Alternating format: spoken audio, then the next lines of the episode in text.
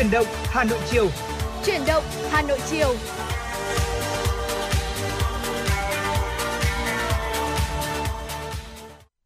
Lời đầu tiên cho phép chuyển động Hà Nội chiều cùng với Tấn Hết và Quang Minh được gửi lời chào và lời cảm ơn quý vị đã dành thời gian quan tâm lắng nghe chương trình của chúng tôi. Quý vị và các bạn thân mến, chuyển động Hà Nội chiều sẽ luôn được phát sóng trực tiếp à, vào các khung giờ sáng, trưa và chiều và trong khung giờ buổi chiều này sẽ là phát sóng trực tiếp từ 16 giờ cho tới 18 giờ. Quý vị và các bạn hãy nhớ tần số FM 96 MHz của chúng tôi sẽ à, luôn luôn là trực tiếp vào khung giờ này để có thể là gửi tới quý vị và các bạn những tin tức cập nhật cũng như là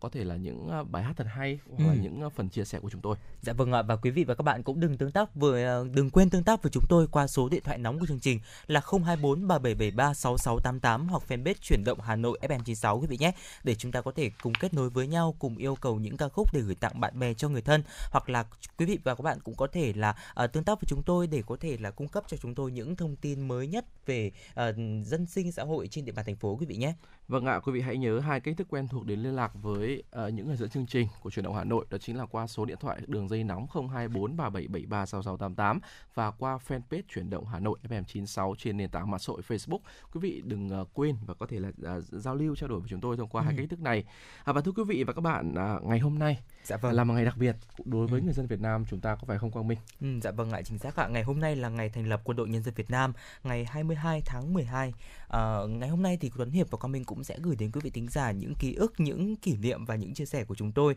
về Quân đội Nhân dân Việt Nam thưa quý vị. À, Quân đội Nhân dân Việt Nam ra đời như thế nào? Ngày 22 tháng 12 năm 1944 tại khu rừng Trần Hưng Đạo, nay thuộc xã Tam Kim, huyện Nguyên Bình, tỉnh Cao Bằng đội Việt Nam tuyên truyền giải phóng quân đã chính thức làm lễ thành lập theo chỉ thị của lãnh tụ Hồ Chí Minh. Đây là đội quân của chủ lực đầu tiên của lực lượng vũ trang cách mạng và là tiền thân của quân đội nhân dân Việt Nam ngày nay. Vâng ạ, thưa quý vị và các bạn, khi mới thành lập đội Việt Nam tuyên truyền giải phóng quân chỉ có 34 cán bộ chiến sĩ nhưng đã sớm phát huy được truyền thống chống giặc ngoại xâm và nghệ thuật quân sự lấy ít địch nhiều, lấy nhỏ thắng lớn của dân tộc ngay từ đầu ra quân, quân đội uh, chính quy đầu tiên của Việt Nam thì đã lập nên những uh, chiến công vang dội, uh, giải phóng những khu vực rộng lớn làm căn cứ cho các hoạt động đấu tranh giành độc lập, mở đầu truyền thống quyết chiến quyết thắng của quân đội nhân dân Việt Nam uh, sau này. Và ngày 15 tháng 5 năm 1945, đội Việt Nam tuyên truyền giải phóng quân sát nhập với lực lượng cứu quốc quân và đổi tên thành là giải phóng quân, trở thành lực lượng chủ lực của mặt trận Việt Minh khi mà tiến hành cuộc tổng khởi nghĩa giành chính quyền trong cách mạng tháng 8 năm 1945. Dạ vâng ạ, và từ một đội quân chỉ vài trăm người khi tham gia tổng khởi nghĩa, thì quân đội nhân dân Việt Nam đã phát triển thành quân đội với các sư đoàn chủ lực mạnh, lập nên những chiến công lừng lẫy mà à, đỉnh cao là chiến thắng Điện Biên Phủ lịch sử vào ngày 7 tháng 5 năm 1954, đập tan mưu toan thiết lập lại chế độ thuộc địa của thực dân Pháp, đồng thời tạo nên thắng lợi của cuộc tổng tiến công và nổi dậy vào mùa xuân năm 1975, giải phóng hoàn toàn miền Nam, thống nhất đất nước. Sau thắng lợi của các cuộc à, chiến tranh bảo vệ biên giới và giữ vững độc lập, chủ quyền, thống nhất và toàn vẹn lãnh thổ Tổ quốc, Vâng và trong sự nghiệp xây dựng và bảo vệ Tổ quốc thời kỳ đổi mới, quân đội tiếp tục làm tốt chức năng của đội quân chiến đấu, đội quân công tác và đội quân lao động sản xuất, đóng vai trò nòng cốt xây dựng nền quốc phòng toàn dân, thế trận quốc phòng toàn dân gắn với thế trận an ninh nhân dân. Và đồng thời thì quân đội luôn chủ động tham mưu cho Đảng, Nhà nước về quân sự, về quốc phòng, à, hoạch định à, đường lối chiến lược để bảo vệ Tổ quốc, đánh giá à, và dự báo đúng tình hình, xử lý tốt các tình huống và không để bị động bất ngờ nhất là trong cái việc đấu tranh bảo vệ chủ quyền biển đảo và sự toàn vẹn lãnh thổ của Tổ quốc, và thực hiện tốt công tác đối ngoại quốc phòng và góp phần môi trường ờ, hòa bình, ờ, ổn định để xây dựng và phát triển đất nước ta. Dạ vâng và trải qua hơn 76 năm xây dựng, chiến đấu và trưởng thành dưới sự lãnh đạo tuyệt đối và trực tiếp về mọi mặt của Đảng, sự quản lý và điều hành của nhà nước, trực tiếp và thường xuyên là Bộ Chính trị, Ban Bí thư, Quân đội Nhân dân Việt Nam không ngừng nâng cao chất lượng huấn luyện, sức mạnh chiến đấu, phát huy sức mạnh tổng hợp xây dựng quân đội cách mạng, chính quy, tinh nhuệ, từng bước hiện đại và tiến lên hiện đại, góp phần hoàn thành xuất sắc nhiệm vụ bảo vệ vững chắc Tổ quốc Việt Nam, xã hội chủ nghĩa trong tình hình mới. Vâng và thưa quý vị, à, tiếp theo ngay sau đó ngày 22 tháng 12 năm 1946, à, Ban Thường vụ Trung ương Đảng ra chỉ thị toàn dân kháng chiến. À, bản chỉ thị vạch rõ đánh phản động và thực dân Pháp xâm lược giành độc lập thống nhất, đoàn kết chặt chẽ toàn dân, thực hiện toàn dân kháng chiến, đoàn kết với miền Lào và thân thiện với các dân tộc yêu chuộng tự do hòa bình, liên hiệp với nhân dân Pháp chống phản động thực dân Pháp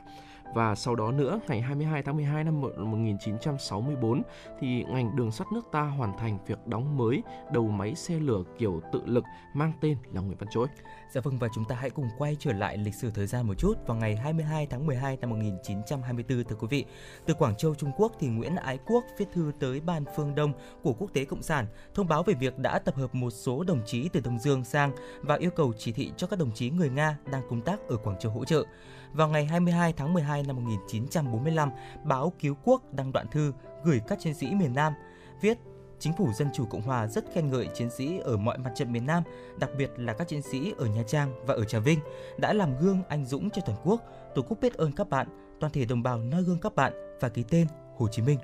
Và ngày 22 tháng 12 của rất nhiều năm thì cũng có một cái sự liên hệ không nhỏ đối với à, dân tộc Việt Nam chúng ta và đối với vị lãnh tụ vĩ đại Hồ Chí Minh. Dạ vâng. À, thưa quý vị, ngày 22 tháng 12 năm 1949 thì à, gửi thư cho bộ đội chủ lực, bộ đội địa phương và quân dân du kích thì Bác Hồ đã xác định rằng uh, quân đội ta là quân đội nhân dân, do dân đề ra, vì dân mà chiến đấu, yêu nước, yêu dân cho nên hy sinh kham khổ. Quân đội ta luôn luôn giữ gìn và phát triển truyền thống anh hùng của quân giải phóng Việt Nam và đạo đức cách mạng gồm trong 10 điều kỷ luật. Và sau đó, ngày 22 tháng 12 năm 1959 tại lễ chiêu đãi nhân ngày thành lập quân đội, thì Bác Hồ có biểu dương quân đội chúng ta anh hùng trong kháng chiến mà cũng anh hùng trong hòa bình. Còn vào ngày 22 tháng 12 năm 1968 thì lần cuối cùng bác đã đến Nghĩa trang Liệt sĩ Hà Nội thắp hương tưởng niệm nhân ngày thành lập Quân đội Nhân dân Việt Nam lần thứ 24. À, còn thưa quý vị, ngày hôm nay là ngày 22 tháng 12 năm 2021 là dạ ngày vâng. kỷ niệm 77 năm thành lập Quân đội Nhân dân Việt Nam. À, chúng tôi những người làm chương trình Tuấn Hiệp Quang Minh cùng ekip uh, ekip thực hiện chương trình xin gửi một uh, uh, đôi lời uh, nhỏ thôi tới uh, những người chiến sĩ dạ đang vâng ạ. hoạt động uh, trong uh, uh, lĩnh vực quân đội lực lượng vũ trang. Một lời ờ, một lời chúc nho nhỏ một lời uh, gửi, gửi gắm chân thành nhất yêu thương nhất tới tất cả những người chiến sĩ áo xanh. Ừ. chúc cho những người chiến sĩ sẽ luôn mạnh khỏe để có thể là vững vàng chiến đấu vì tổ quốc khi cần. Còn trong giai đoạn hòa bình như thế này thì chúng ta sẽ cùng nhau cố gắng phát triển nền, nền quân đội sao cho được vững mạnh nhất Ừ, dạ vâng ạ và cùng để tiếp theo những cái chia sẻ cũng như là những cái uh, món quà mà anh Tuấn Hiệp vừa chia sẻ thì chúng tôi cũng xin gửi được đến quý vị thính giả ca khúc Hát về người chiến sĩ qua tiếng hát của Cao Minh. Xin mời quý vị thính giả cùng lắng nghe.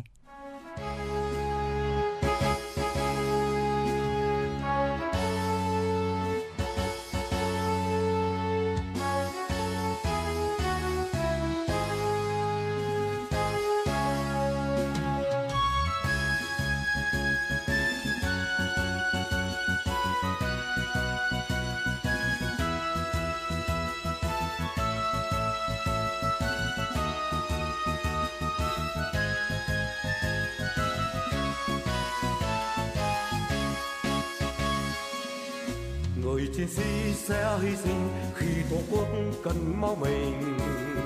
Cờ đỏ thắm sẽ tung bay trong ngày chiến thắng huy hoàng. Người chiến sĩ sẽ ra đi vào trận đánh với quân thù vì tổ quốc của chúng ta, vì hạnh phúc của nhân dân. Người chiến sĩ sẽ hy sinh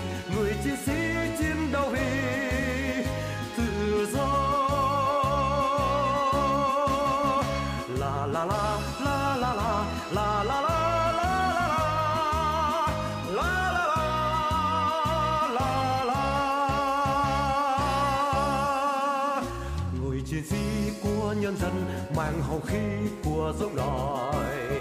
chiều người sẽ luôn bên anh, thành bao tố xóa hết quân thù người chiến sĩ thét xung phong dù phải chết vẫn ngoan cường. Vì tổ quốc của chúng ta, vì hạnh phúc của tương lai. Người chiến sĩ sống trong dân, người chiến sĩ chiến đấu vì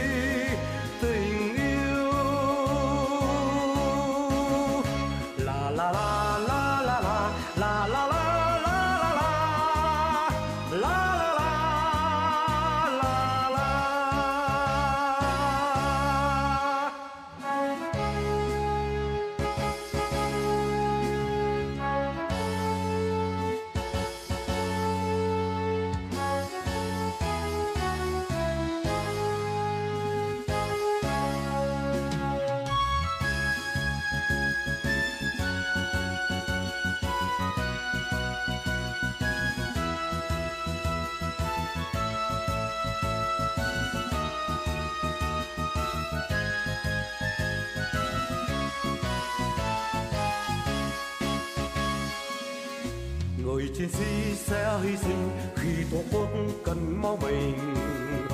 Cờ đỏ thắm sẽ tung bay trong ngày chiến thắng huy hoàng. Người chiến sĩ sẽ ra đi vào trận đánh với quân thù vì tổ quốc của chúng ta, vì hạnh phúc của nhân dân. Người chiến sĩ sẽ hy sinh, người chiến sĩ chiến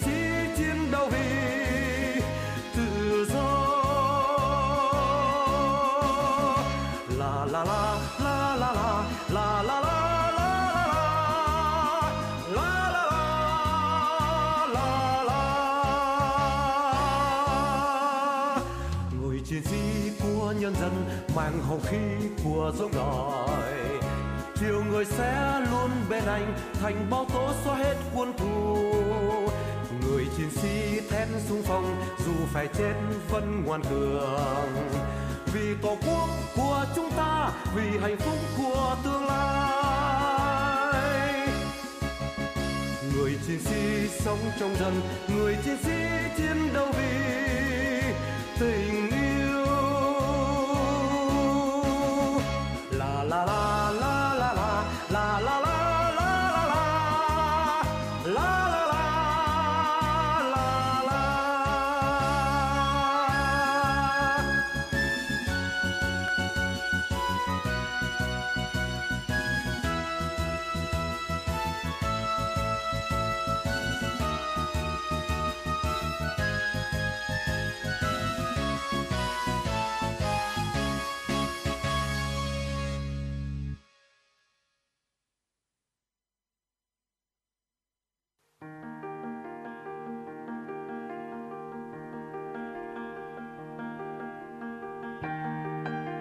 Và các bạn đang theo dõi kênh FM 96 MHz của đài phát thanh truyền hình Hà Nội. Hãy giữ sóng và tương tác với chúng tôi theo số điện thoại 024 3773 6688. FM 96 đồng hành trên mọi nẻo đường.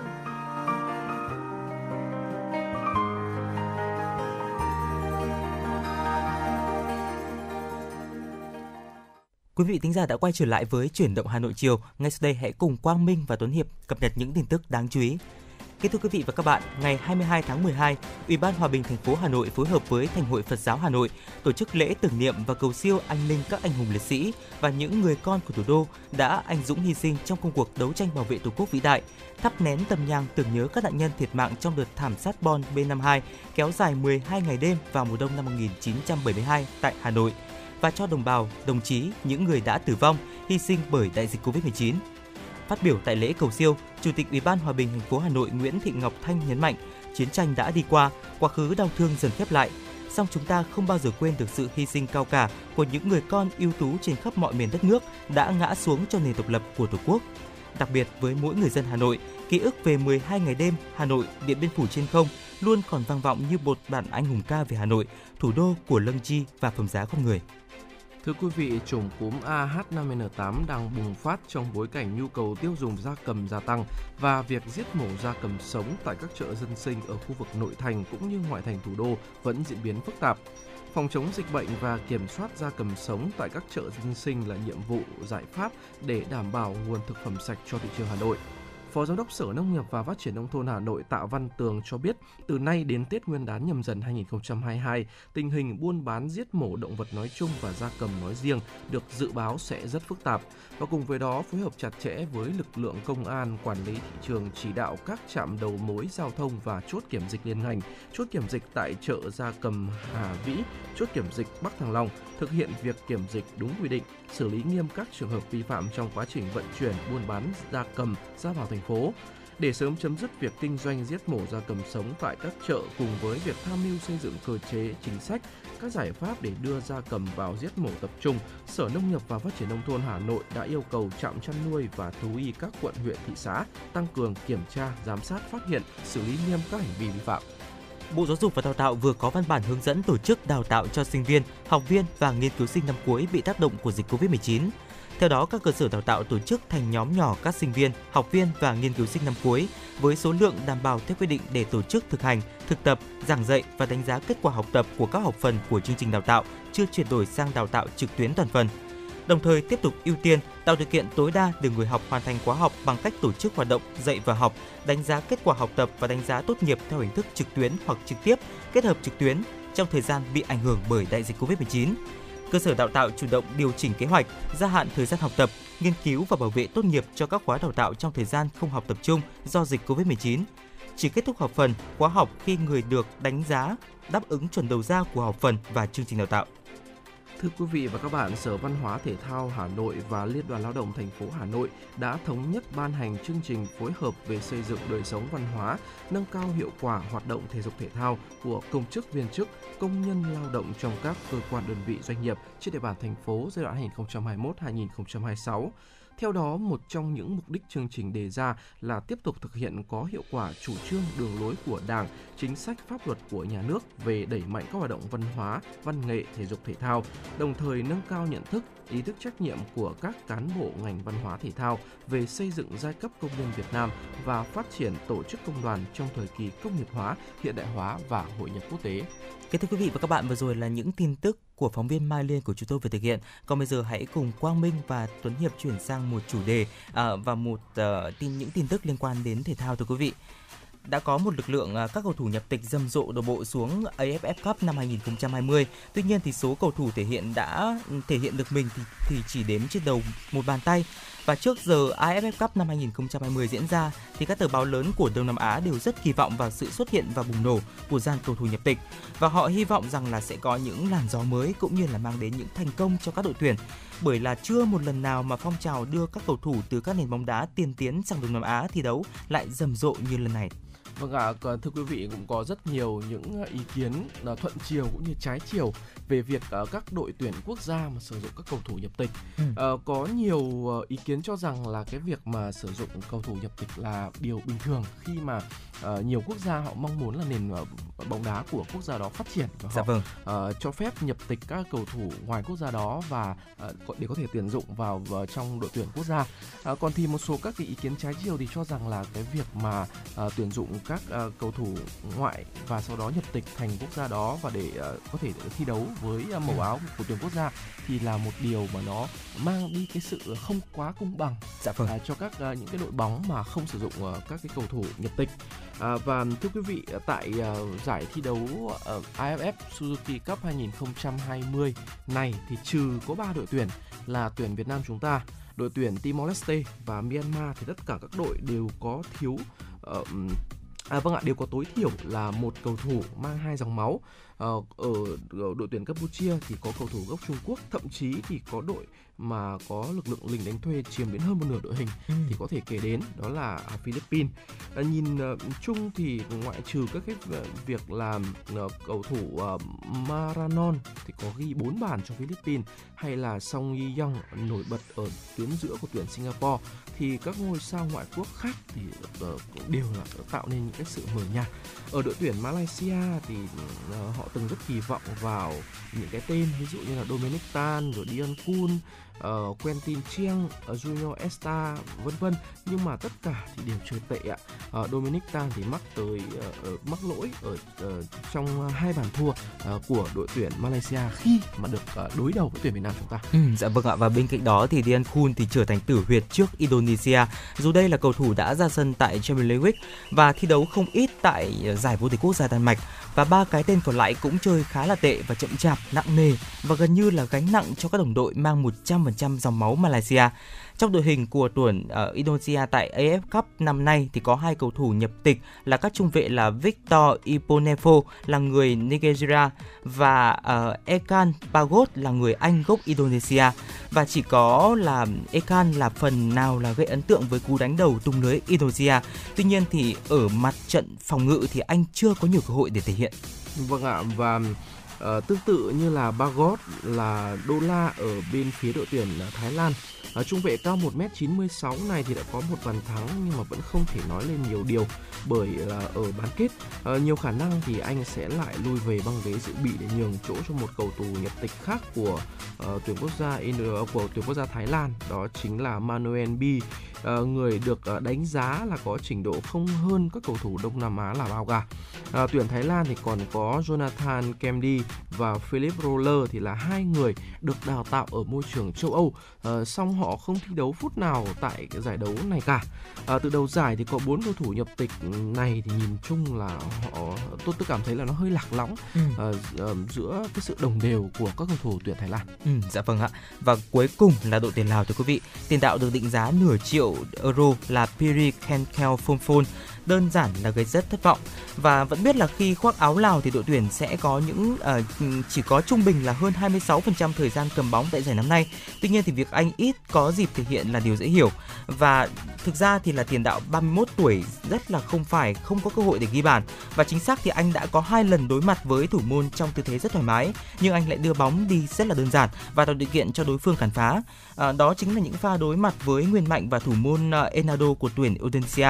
và sự thất vọng của Billy đó chính là minh chứng rõ ràng nhất cho tính cạnh tranh lớn của AFF Cup và có thể đây là giải đấu của vùng trũng bóng đá thế giới. Tuy nhiên thì vẫn không dễ dàng cho các cầu thủ vốn từng nhiều ở những, có nhiều những cái năm ăn tập cũng như là thi đấu ở đẳng cấp cao của bóng đá châu Âu và dễ dàng có dịp tung hoành. Vâng ạ, và đúng uh như là các cái ý kiến được đưa ra đúng không Quang Minh dạ vâng. sẽ có những cái người đồng ý với việc là sử dụng các cầu thủ ngoại cũng như là uh, có nhiều người chưa đồng ý với việc này nhưng ừ. mà dẫu rằng thì thế nào đi chăng nữa tôi nghĩ rằng uh, bóng đá là một bộ môn ờ, đoàn kết một bộ môn mà phải liên kết tới 11 người ở trên sân ừ. vậy nên là nếu ở trong đội hình có cá biệt đi một vài trường hợp là các cầu thủ ngoại nhưng mà họ lại không có sự gắn kết với các cầu thủ trong đội bóng thì cũng sẽ khá là khó khăn khi mà vận hành đội bóng ở trong sân. À, và quý vị thính giả thân mến những quý vị thính giả nào mà quan tâm tới bóng đá yêu mến yêu thích bóng đá nói chung và quan tâm tới bóng đá Đông Nam Á nói riêng thì hãy nhớ rằng là tối nay và tối mai vào lúc ờ, uh, 19 giờ 30 tức 7 giờ 30 tối nay thì sẽ diễn ra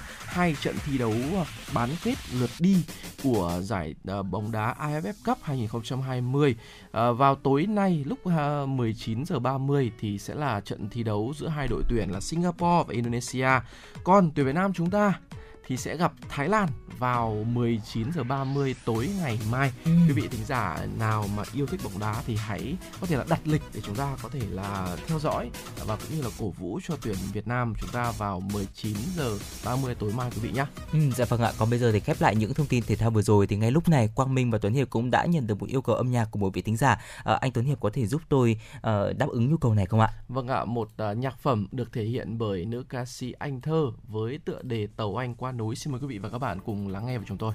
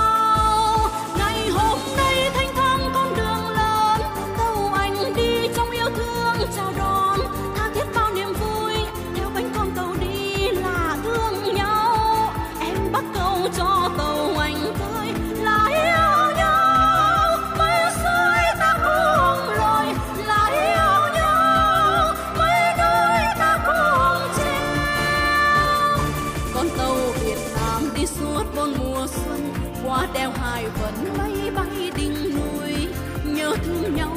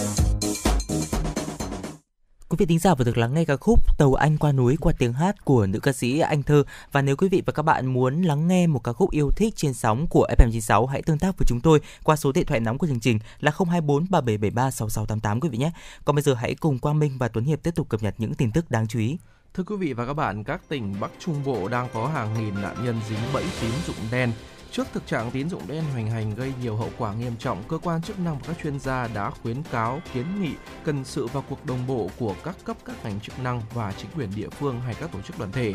Theo thông tin tại các địa phương như là Ninh Bình, Nghệ An, Hà Tĩnh hay Quảng Bình, tình hình tội phạm liên quan hoạt động tín dụng đen cũng có những diễn biến phức tạp, đặc biệt trong hoàn cảnh dịch bệnh cuối năm, nhiều cá nhân gia đình doanh nghiệp gặp khó khăn về tài chính theo các chuyên gia pháp lý để ngăn chặn tín dụng đen, trước hết phải dựa vào lực lượng chủ công là cơ quan bảo vệ pháp luật. Thực tế cho thấy khi công an ra quân truy quét quyết liệt, nhiều tổ chức bị triệt xóa, nhiều đối tượng bị kết án thì hoạt động tín dụng đen, đòi nợ thuê có dấu hiệu trùng xuống, không dám lộng hành như trước. Một trong những đối tượng khách hàng thường xuyên của các tổ chức tín dụng đen là các đối tượng cờ bạc lô đề, hút trích ma túy hay trộm cắp.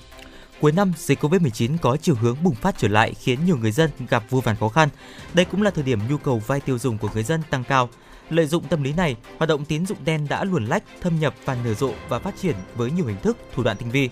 Theo thông tin, các đối tượng vay rất đa dạng, không chỉ doanh nghiệp nhỏ, hộ kinh doanh cá thể, tiểu thương, tín dụng đen còn nhắm đến cả những người nghèo, công nhân, những người có trình độ thấp, gặp khó khăn đột xuất về tài chính dịp cuối năm. Lượng tiền cần vay của những đối tượng này không lớn nhưng số lượng người vay lại khá nhiều. Do không tìm hiểu rõ về cách tính lãi suất nên dễ bị sập bẫy, phải trả lãi gấp nhiều lần tiền gốc. Bước sang tuần thứ hai thí điểm dạy và học trực tiếp với học sinh lớp 9 và lớp 12 trong bối cảnh dịch bệnh Covid-19 vẫn diễn biến phức tạp, các cấp các ngành của thành phố Hồ Chí Minh tăng cường kiểm tra thực tế để đúc rút kinh nghiệm. Thành phố phân đấu mở rộng quy mô các khối lớp học trực tiếp từ ngày 3 tháng 1 năm 2022. Chỉ đạo tại buổi kiểm tra, Phó Chủ tịch Ủy ban nhân dân thành phố Hồ Chí Minh Dương Anh Đức nhấn mạnh Quan điểm của thành phố là cố gắng tạo điều kiện, môi trường tốt nhất cho học sinh được đến trường. Sau 2 tuần thí điểm dạy và học trực tiếp, thành phố sẽ xem xét đánh giá, qua đó cân nhắc triển khai mở rộng dần việc đến trường với các khối lớp còn lại. Về phía Sở Y tế, sau một tuần phối hợp với ngành giáo dục triển khai công tác đảm bảo, đảm bảo an toàn, phòng chống dịch COVID-19 khi dạy và học trực tiếp, Sở đã phát hành tài liệu các bước xử lý khi mà có F0 trong trường học. Ngày 21 tháng 12, giá thịt lợn hơi trên địa bàn cả nước tiếp tục giảm từ 1.000 đồng đến 2.000 đồng trên 1 kg so với ngày 20 tháng 12. Tại miền Bắc, giá dao động trong khoảng từ 47.000 đồng đến 50.000 đồng trên 1 kg. Tại miền Trung, Tây Nguyên, giá dao động trong khoảng 47.000 đến 51.000 đồng trên 1 kg, giảm 1.000 đồng trên 1 kg so với ngày trước đó. Tại miền Nam, thịt lợn hơi đang bán với giá 47.000 đồng trên xin lỗi quý vị, 47.000 đồng đến 50.000 đồng trên 1 kg, giảm 2.000 đồng trên 1 kg so với ngày 20 tháng 12. Theo các chủ trang trại, giá thịt lợn hơi vẫn có chiều hướng giảm nhẹ, mặc dù gần đến Tết Nguyên đán, các nhu cầu tiêu dùng thời điểm này vẫn chưa tăng mạnh, ảnh hưởng dịch Covid-19 nên bếp ăn tập thể tại các trường học vẫn đóng cửa. Tuy nhiên, theo dự báo của Bộ Nông nghiệp và Phát triển Nông thôn, giá thịt lợn hơi sẽ tăng vào tháng cận Tết với mức giá là 60.000 đồng trên 1 kg. Thưa quý vị, xây dựng hệ thống thu gom xử lý nước thải riêng biệt với hệ thống thoát nước mưa, đây là quy định tại thông tư số 15 do Bộ Xây dựng vừa ban hành hướng dẫn về công trình hạ tầng kỹ thuật thu gom thoát nước thải đô thị, khu dân cư tập trung. Thông tư có hiệu lực thi hành từ ngày 10 tháng 2 năm 2022. Theo đó, thông tư quy định rõ nguyên tắc đầu tư xây dựng các công trình thu gom thoát nước thải đô thị và khu dân cư tập trung phải tuân thủ quy hoạch đô thị, quy hoạch xây dựng, quy hoạch thoát nước thải đô thị nếu có theo từng lưu vực thoát nước. Và đáng chú ý, thông tư số 15 quy định đối với khu vực đô thị, khu dân cư tập trung hiện hữu đã có mạng lưới thoát nước chung, Ủy ban nhân dân các cấp theo phân cấp quản lý có trách nhiệm lập phê duyệt kế hoạch, lộ trình đầu tư xây dựng, nâng cấp, cải tạo, mở rộng thành hệ thống thoát nước riêng hoặc rửa riêng, xây dựng các giếng tràn nước mưa, các tuyến cống bao, cống gom để thu gom, vận chuyển nước thải về nhà máy xử lý nước thải tập trung. Tạm gác lại dòng chảy tin tức của FM96, ngay bây giờ hãy cùng Quang Minh và Tuấn Hiệp chuyển qua tiểu mục Sống khỏe cùng FM96. Ngày hôm nay thì Quang Minh và Tuấn Hiệp sẽ gửi đến quý vị tính giả một chủ đề, đó chính là những lợi ích của chúng ta khi mà sử dụng những thực phẩm giàu collagen thưa quý vị. Uh, collagen là một loại protein cung cấp cấu trúc, độ mềm mại và căng bóng cho da. Không chỉ vậy thì sử dụng thực phẩm giàu collagen còn giúp chúng ta giảm đau khớp, tốt cho xương và giúp tăng cường cơ bắp cũng như là giúp chúng ta uh, giảm những nguy cơ mắc những bệnh liên quan đến tim mạch đấy ạ. Vâng và thưa quý vị, um, thịt gà thì có chứa rất là nhiều các cái mô liên kết. À, nó là nơi tập trung rất nhiều các collagen và đặc biệt là ở phần ức gà và lườn gà đấy thưa quý vị. Ừ. À, khi mà à, quý vị ăn cái phần thịt này á thì các protein trong gà sẽ được tiêu hóa, chuyển hóa thành các cái axit amin quan trọng và nó thúc đẩy tái tạo collagen và phục hồi các cấu trúc da, à, đẩy lùi đi các cái nếp nhăn ở trên gương mặt của quý vị. À, còn đối với một cái thực phẩm khác nó là cái lòng trắng của trứng gà hoặc là lòng trắng trứng nói chung thì uh, dù trứng nó không chứa các cái mô liên kết như là nhiều các cái sản phẩm động vật khác nhưng mà lòng trắng trứng thì lại có được một uh, lượng lớn cái nguồn proline uh, một trong những cái axit amin nó rất cần thiết uh, trong cái việc mà sản xuất ra collagen cho cơ thể. Ừ, dạ vâng ạ và bên cạnh đó thì những loại rau có màu xanh đậm như là rau cải xoăn, cải bó xôi, bắp cải hay là xà lách là những loại rau có nhiều những chất chống oxy hóa như là vitamin E, vitamin A, C, B9 và K. Ngoài ra thì ờ, chúng cũng sở hữu chất diệp lục cũng như là vitamin C, những yếu tố quan trọng để giúp cơ thể tăng sinh collagen và cà chua cũng như là ớt chuông là những loại thực phẩm chứa lượng vitamin C dồi dào. Một quả cà chua thì có thể cung cấp tới 30% chất dinh dưỡng giúp bổ sung collagen cho cơ thể. Bên cạnh đó thì cà chua có chứa lượng uh, lycopene là một chất chống oxy hóa tốt cho hỗn hợp da. À, quý vị thân mến, có một cái thực phẩm này mà tôi nghĩ là rất là nhiều ờ, người có thích ăn nó. Ừ. Đó chính là cá và các cái động vật có vỏ uh, và thường có xương và dây chằng. À. thì những cái loại động vật này mà khi mà làm thức ăn ấy thì nó có chứa rất là nhiều collagen và rất là dễ hấp thụ. À, ngoài ra thì chất béo omega 3 có thể là ngừa cái tình trạng mất nước giữa các lớp da. Nó thúc đẩy đi cái quá trình sản xuất collagen từ đó thì giúp cho cơ thể tránh được các cái nguy cơ về lão hóa à, ngăn ngừa đi cái sự suy giảm trí nhớ hay là đái tháo đường. À, hơn thế nữa thì nó còn là giảm triệu chứng viêm khớp dạng thấp và chống trầm cảm rất là hiệu quả. Đây cũng là một cái um, thực phẩm mà chúng ta có thể lựa chọn sử dụng để có thể um, nâng cao sức khỏe Ừ, dạ vâng ạ và bên cạnh đó thì trái cây có múi cũng như là mọng nước như là cam, chanh, quýt hay là bưởi à, hay là những loại quả như là dâu tây, việt quất và mâm xôi là những loại quả có chứa nhiều vitamin C mà vitamin C lại đóng vai trò chính trong sản xuất là procollagen là một tiền chất của collagen thưa quý vị.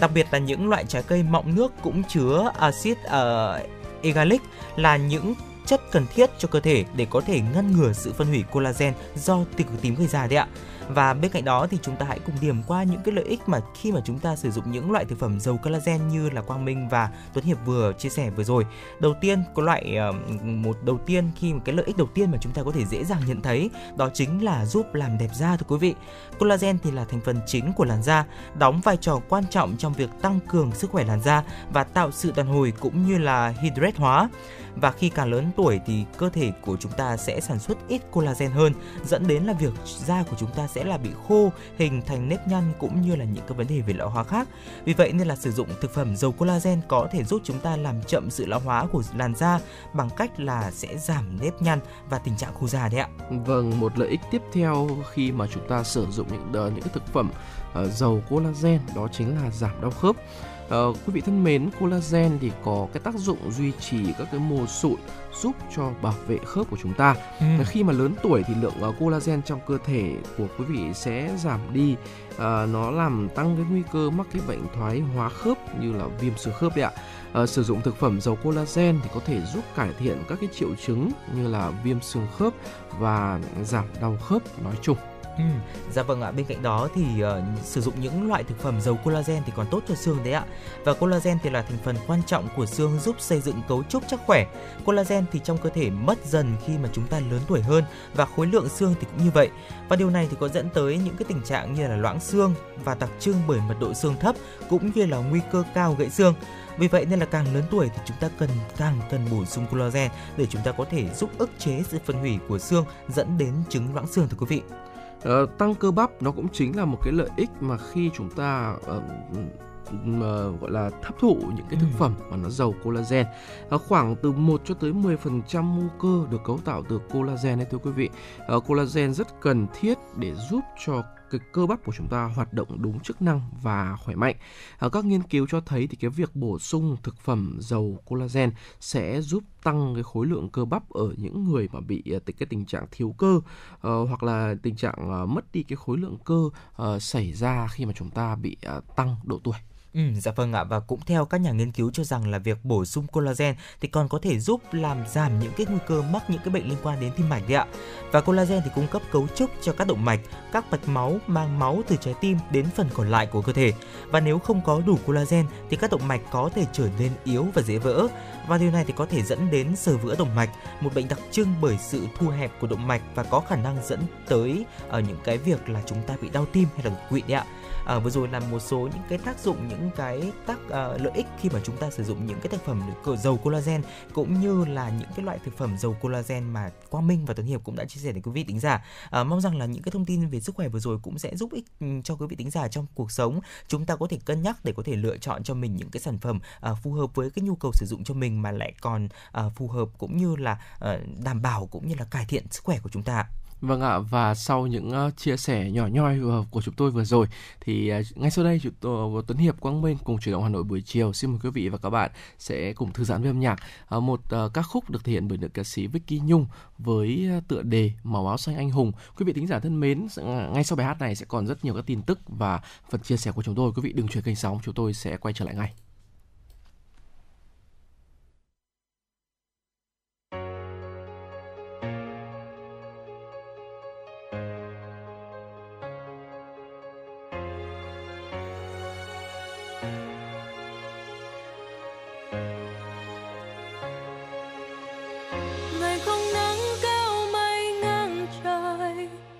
Gieo niềm lo âu trong sự sống.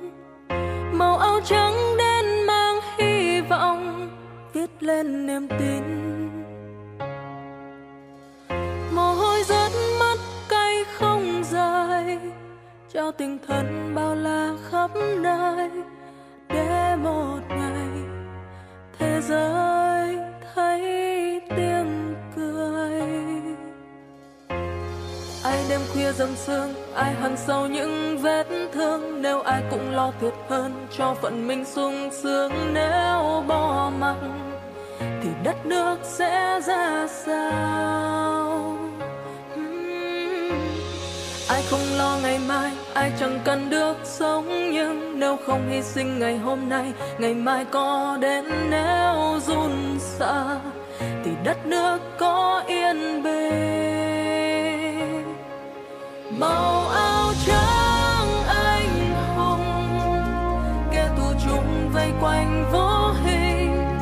rời mái ấm gia đình lạnh lẽo thân mình. Màu áo lính anh hùng, không đạn bom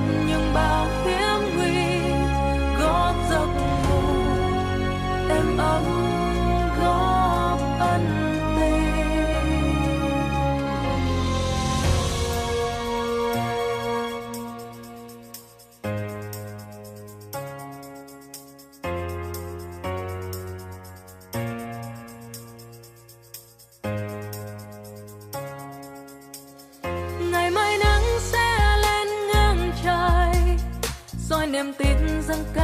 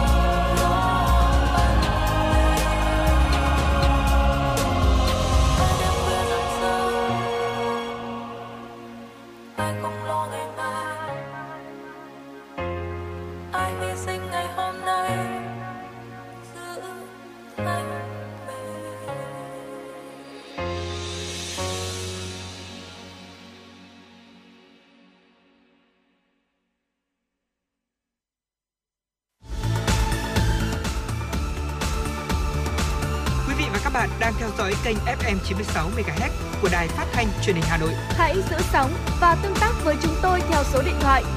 024 3773 6688. FM 96 đồng hành trên mọi nẻo đường.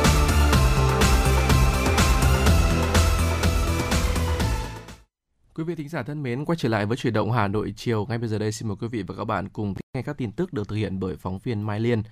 Thưa quý vị và các bạn, Bộ Văn hóa, Thể thao và Du lịch phối hợp với Đại sứ quán Đan Mạch tại Việt Nam chiều ngày 21 tháng 12 đã tổ chức hội thảo phát triển mạng lưới thành phố sáng tạo Việt Nam theo hình thức trực tiếp tại Hà Nội, trực tuyến tại các đầu cầu quốc tế và các địa phương liên quan của Việt Nam. Hội thảo thu hút sự tham gia của các nhà quản lý trung ương và địa phương, các nhà nghiên cứu trong nước, tổ chức giáo dục, khoa học và văn hóa Liên Hợp Quốc UNESCO, đại diện các cơ quan tổ chức liên quan đến lĩnh vực nghệ thuật sáng tạo và công nghiệp hóa. Tại hội thảo, các đại biểu trong nước và quốc tế đã chia sẻ kinh nghiệm về phát triển thành phố sáng tạo cũng như những thách thức trong việc khai thác tiềm năng, lợi thế khi tham gia mạng lưới thành phố sáng tạo do UNESCO thiết lập. Kính thưa quý vị và các bạn, sau 3 ngày vụ việc nâng khống giá sinh phẩm xét nghiệm COVID-19 tại công ty cổ phần công nghệ Việt Á bị phanh phui, ngày 21 tháng 12, Bộ Y tế đã lên tiếng về vấn đề này. Theo Bộ Y tế, việc nâng khống giá bộ xét nghiệm COVID-19 của công ty cổ phần công nghệ Việt Á là rất nghiêm trọng, cần phải được xử lý nghiêm minh. Theo thông tin cho biết, chiều ngày 21 tháng 12, Bộ Y tế đã phát đi thông báo khẳng định thực hiện đúng quy định trong việc cấp phép lưu hành sinh phẩm xét nghiệm của công ty cổ phần công nghệ Việt Á, gọi tắt là công ty Việt Á, để đảm bảo chất lượng sinh phẩm xét nghiệm COVID-19.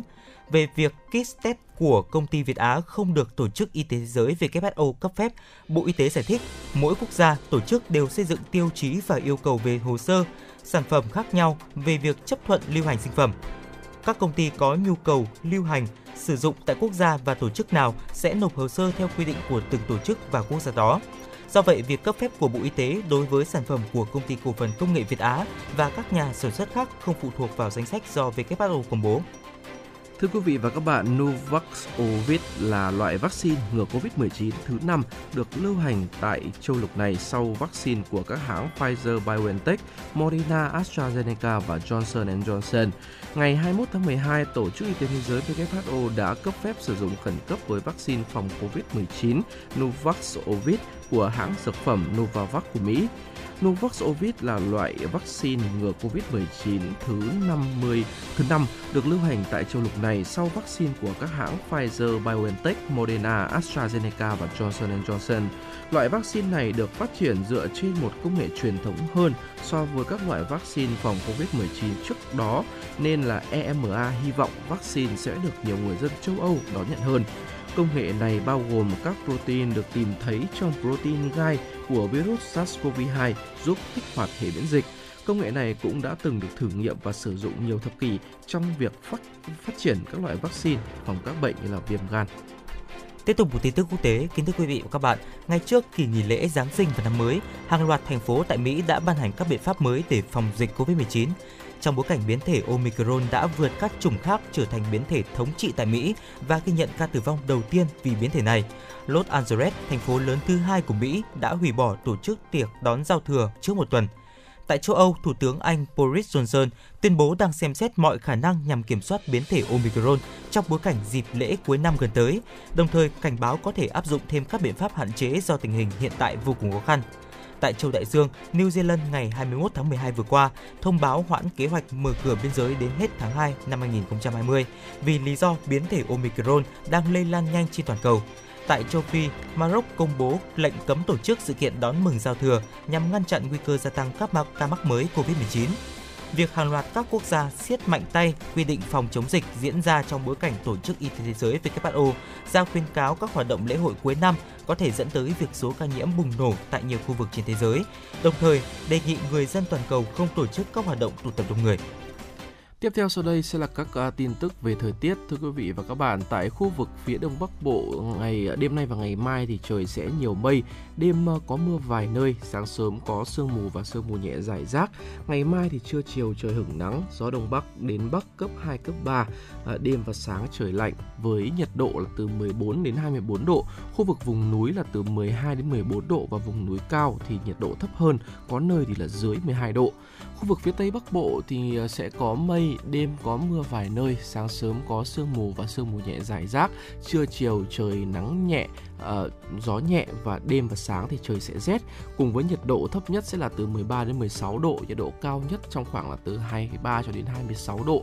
À, còn cụ thể tại thủ đô Hà Nội của chúng ta thì theo Trung tâm Dự báo Khí tượng Thủy văn Quốc gia, ngày hôm nay 22 tháng 12 thì khu vực Hà Nội thì sẽ có mây, đêm có mưa vài nơi, sáng sớm có sương mù và sương mù nhẹ rải rác, trưa chiều trời nắng, gió đông bắc cấp 2 cấp 3, buổi đêm và sáng trời lạnh với nền nhiệt độ sẽ dao động trong khoảng từ 15 cho tới 24 độ. Dạ vâng ạ, với hình thái thời tiết như anh Tuấn Hiệp vừa chia sẻ thì cũng có rất nhiều người trong chúng ta đã bỏ quên đi một cái thói quen chăm sóc da, à, đó chính là quên không bôi kem chống nắng thưa quý vị. Và cái thói quen này thì cũng đã vô tình dẫn đến ở uh, cái việc là làm cho làn da của chúng ta cũng sẽ bị lão hóa nhanh cũng như là khiến da của chúng ta sẽ ngày càng xấu đi. Và ngày hôm nay thì đó cũng chính là một trong bốn những cái thói quen mà khiến da của chúng ta càng ngày càng xấu đi mà ngày hôm nay Quang Minh và Tuấn Hiệp muốn chia sẻ đến quý vị thính giả. À, và đầu tiên chúng ta hãy cùng uh, tìm hiểu kỹ về cái việc bôi kem chống nắng ạ. Và bôi kem chống nắng thì thường mọi người sẽ chỉ nghĩ rằng là bôi kem chống nắng vào mùa hè,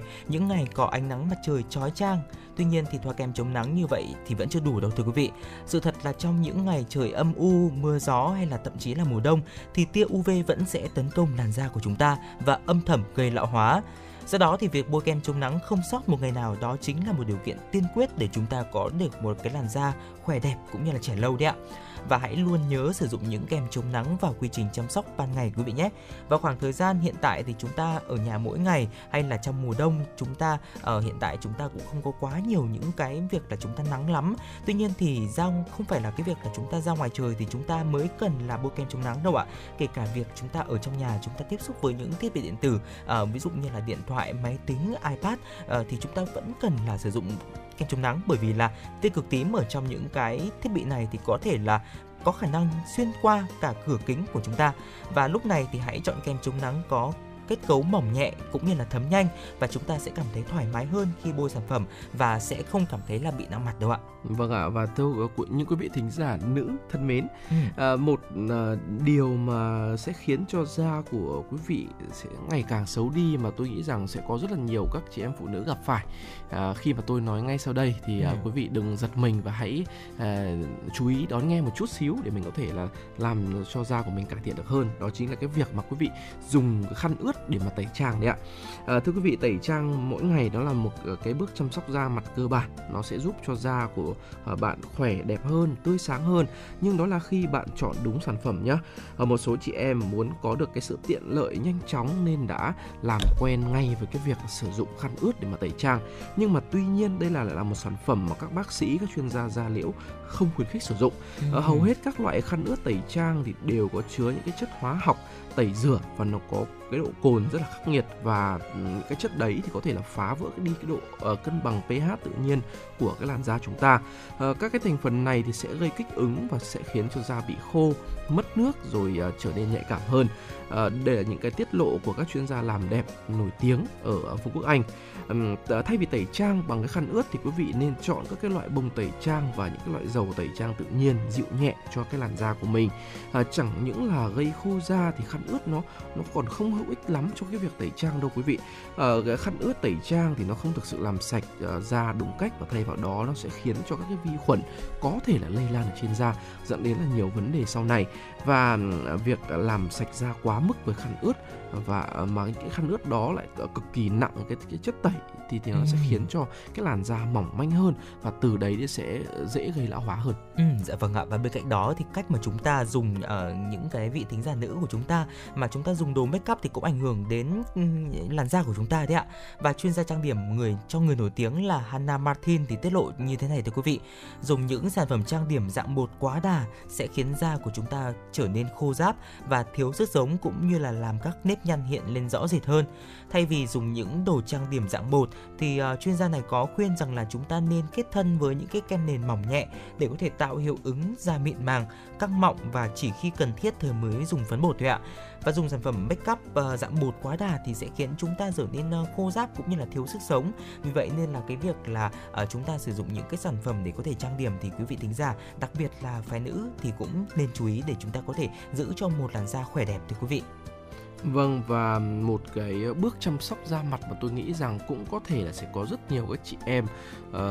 chẳng may là bỏ qua. Ừ. nhưng mà đây cũng là một cái điều mà sẽ làm cho nó là một cái thói quen nó sẽ làm cho da của, của các quý vị ngày càng xấu đi. Uh, đó chính là việc mà bỏ qua đi cái bước sử dụng kem dưỡng ẩm. Uh, nhiều người thì cứ cho rằng là sau một ngày đi làm về uh, mặt đầy bụi bẩn và uh, kem phấn trang điểm son ừ. môi các thứ uh, thì chỉ cần là tẩy trang và rửa mặt ừ, thì đã là xong rồi dạ nhưng vâng. mà cũng chưa đúng đâu quý vị à, cái việc mà bỏ qua kem dưỡng ẩm nó là một cái thói quen không tốt mà rất là nhiều chị em hay mắc phải vào mùa hè à, thực tế là ngay cả khi mà trời nóng nực thì da của chúng ta vẫn cần uh, nó nó vẫn phải đối mặt uh, với cái nguy cơ uh, thất thoát đi cái độ ẩm do là rất là nhiều tác động của ngoại cảnh ví dụ như là nắng là gió à, ngay cả với cái không khí điều hòa ở trong phòng làm việc nữa. Ừ. à, theo các chuyên gia thì dưỡng và cấp ẩm thì là chính là cái ưu tiên hàng đầu nếu mà quý vị và các bạn muốn làn da của chúng ta trẻ trung. À, mọi loại da thì nó đều cần độ ẩm à, nếu mà dưỡng ẩm không đầy đủ thì làn da trông nó sẽ khô ráp rồi nó sẽ xỉn màu à, dễ hình thành nên những cái nếp nhăn. À, chưa hết ạ khi mà bị thất thoát đi cái độ ẩm ở trên da thì nếp nhăn sẽ à, trông rõ ràng hơn. Thì đây là những điều mà à, chuyên gia trang điểm Harris có chia sẻ à, và để giữ cho làn da luôn dạng dỡ tươi trẻ và khỏe mạnh thì quý vị và các bạn hãy nuôi dưỡng làn da bằng các cái sản phẩm ví dụ như là kem serum hoặc là kem dưỡng ẩm và loại Dạ hàng vâng. ngày quý vị nhé. À, nhiều bạn thì gặp khó khăn trong cái việc là tìm kem dưỡng ẩm để cho nó phù hợp với cái làn da của mình. Có bạn thì da dầu mụn, có bạn thì à, da khô, Ờ, à, các bạn lại ra hỗn hợp nữa à, và nhất là vào những cái dịp như là mùa hè chẳng hạn hoặc là mùa uh, đông như thế này thì nó cũng khiến cho chúng ta bị da bị khô đi. Thì uh, quý vị và các bạn nên tham khảo các cái sản phẩm uh, kem dưỡng mà nó dành riêng cho từng loại da của mình để làm sao cho chỗ những uh, cái các cái thành phần cái loại kem đó nó đảm bảo và nó có thể là phù hợp với cái làn da của chúng ta. Ừ, dạ vâng ạ, rất cảm ơn những thông tin rất là hữu ích của anh Tuấn Hiệp. Còn nếu quý vị thính giả có những bí kíp hay là có những cái mẹo nhỏ nào muốn chia sẻ với chúng tôi về cái việc là chúng tôi chăm sóc làn à, làn da thì cũng có thể ờ, liên hệ đến số điện thoại nóng của chương trình là 024 3773 6688 quý vị nhé. Còn bây giờ tiếp theo chương trình xin mời quý vị thính giả cùng lắng nghe một ca khúc Lời trái tim muốn nói. tôi muốn nói ngày mai đây không ai lẽ loi chẳng còn cô đơn hay bóng tối trước mắt ta là những ngày vui.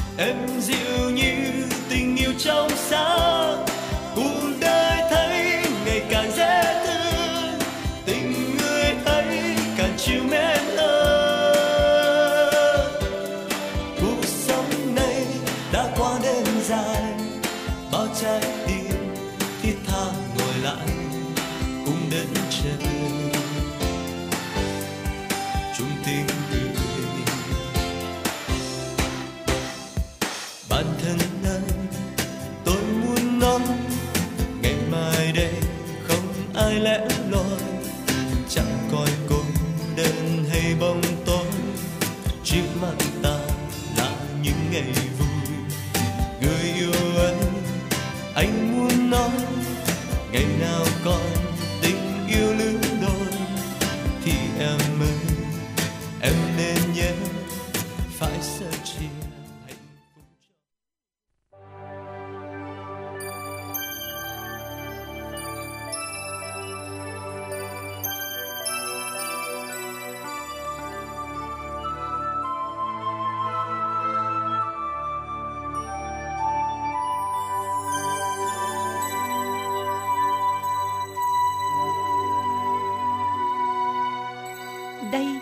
là đài phát thanh và truyền hình Hà Nội.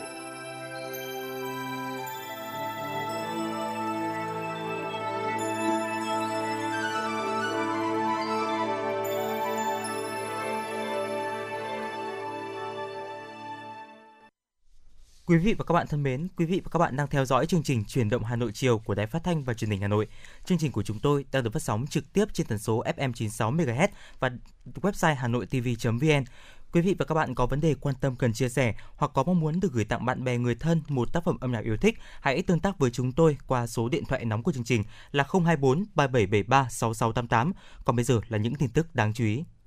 Thưa quý vị và các bạn, hôm nay ngày 22 tháng 12 tại Quảng Bình, Ban chấp hành Trung ương Đảng, Quốc hội, Chủ tịch nước, Chính phủ, Ủy ban Trung ương Mặt trận Tổ quốc Việt Nam và tỉnh Quảng Bình tổ chức lễ kỷ niệm 110 năm ngày sinh Đại tướng Võ Nguyên Giáp 25 tháng 8 1911, 25 tháng 8 2021.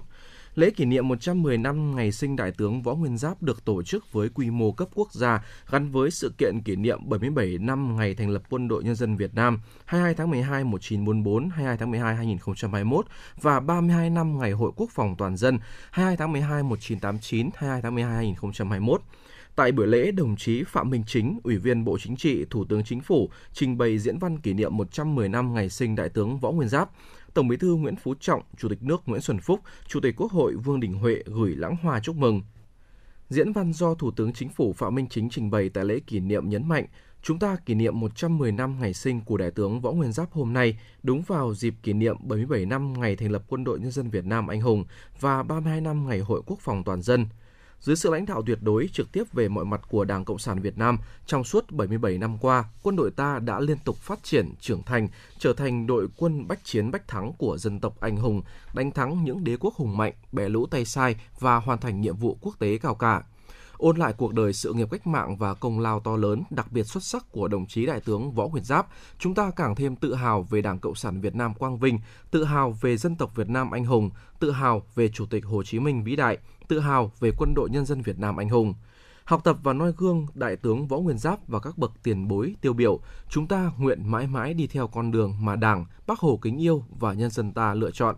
kế tục xuất sắc sự nghiệp cách mạng vẻ vang, di sản vô giá mà các bậc tiền bối và các thế hệ cha anh đã đánh đổi bằng cả xương máu mới giành được, ra sức xây dựng đất nước ngày càng phát triển giàu đẹp, văn minh và bảo vệ vững chắc Tổ quốc thân yêu để giữ vững thành quả công cuộc đổi mới như đồng chí Tổng Bí thư Nguyễn Phú Trọng đã khẳng định, đất nước ta chưa bao giờ có được cơ đồ, tiềm lực, vị thế và uy tín quốc tế như ngày nay phát huy truyền thống vẻ vang của quân đội anh hùng, phẩm chất cao đẹp của bộ đội cụ Hồ, noi gương đại tướng Võ Nguyên Giáp, người anh cả của quân đội nhân dân Việt Nam, cán bộ chiến sĩ toàn quân tuyệt đối trung thành với Tổ quốc, với Đảng, Nhà nước, nhân dân và chế độ xã hội chủ nghĩa, không ngừng phát huy chủ nghĩa anh hùng cách mạng, bản chất tốt đẹp và truyền thống vẻ vang, quyết tâm thực hiện thắng lợi chức năng quân đội chiến đấu, quân đội công tác, quân đội lao động sản xuất, mãi mãi là lực lượng chính trị đặc biệt, lực lượng chiến đấu tuyệt đối trung thành, lực lượng nòng cốt cùng toàn dân bảo vệ vững chắc Tổ quốc Việt Nam xã hội chủ nghĩa. Trước lễ kỷ niệm, Thủ tướng Chính phủ Phạm Minh Chính cùng đoàn đại biểu Trung ương và tỉnh Quảng Bình đã tới dân hương Chủ tịch Hồ Chí Minh và các anh hùng liệt sĩ tại đền thờ bắc Hồ ở quảng trường Hồ Chí Minh, thành phố Đồng Hới, tỉnh Quảng Bình. Kính thưa quý vị và các bạn, sáng ngày hôm nay, Thành ủy, Hội đồng nhân dân, Ủy ban nhân dân, Ủy ban Mặt trận Tổ quốc Việt Nam thành phố Hà Nội tổ chức hội thảo khoa học với chủ đề vận dụng sáng tạo một số vấn đề lý luận và thực tiễn về chủ nghĩa xã hội và con đường đi lên chủ nghĩa xã hội ở Việt Nam, xây dựng thủ đô ngày càng giàu đẹp, văn minh và hiện đại. Hội thảo được tổ chức trực tiếp kết hợp với trực tuyến từ điểm cầu Thành ủy thành phố Hà Nội đến các điểm cầu 30 quận huyện thị xã.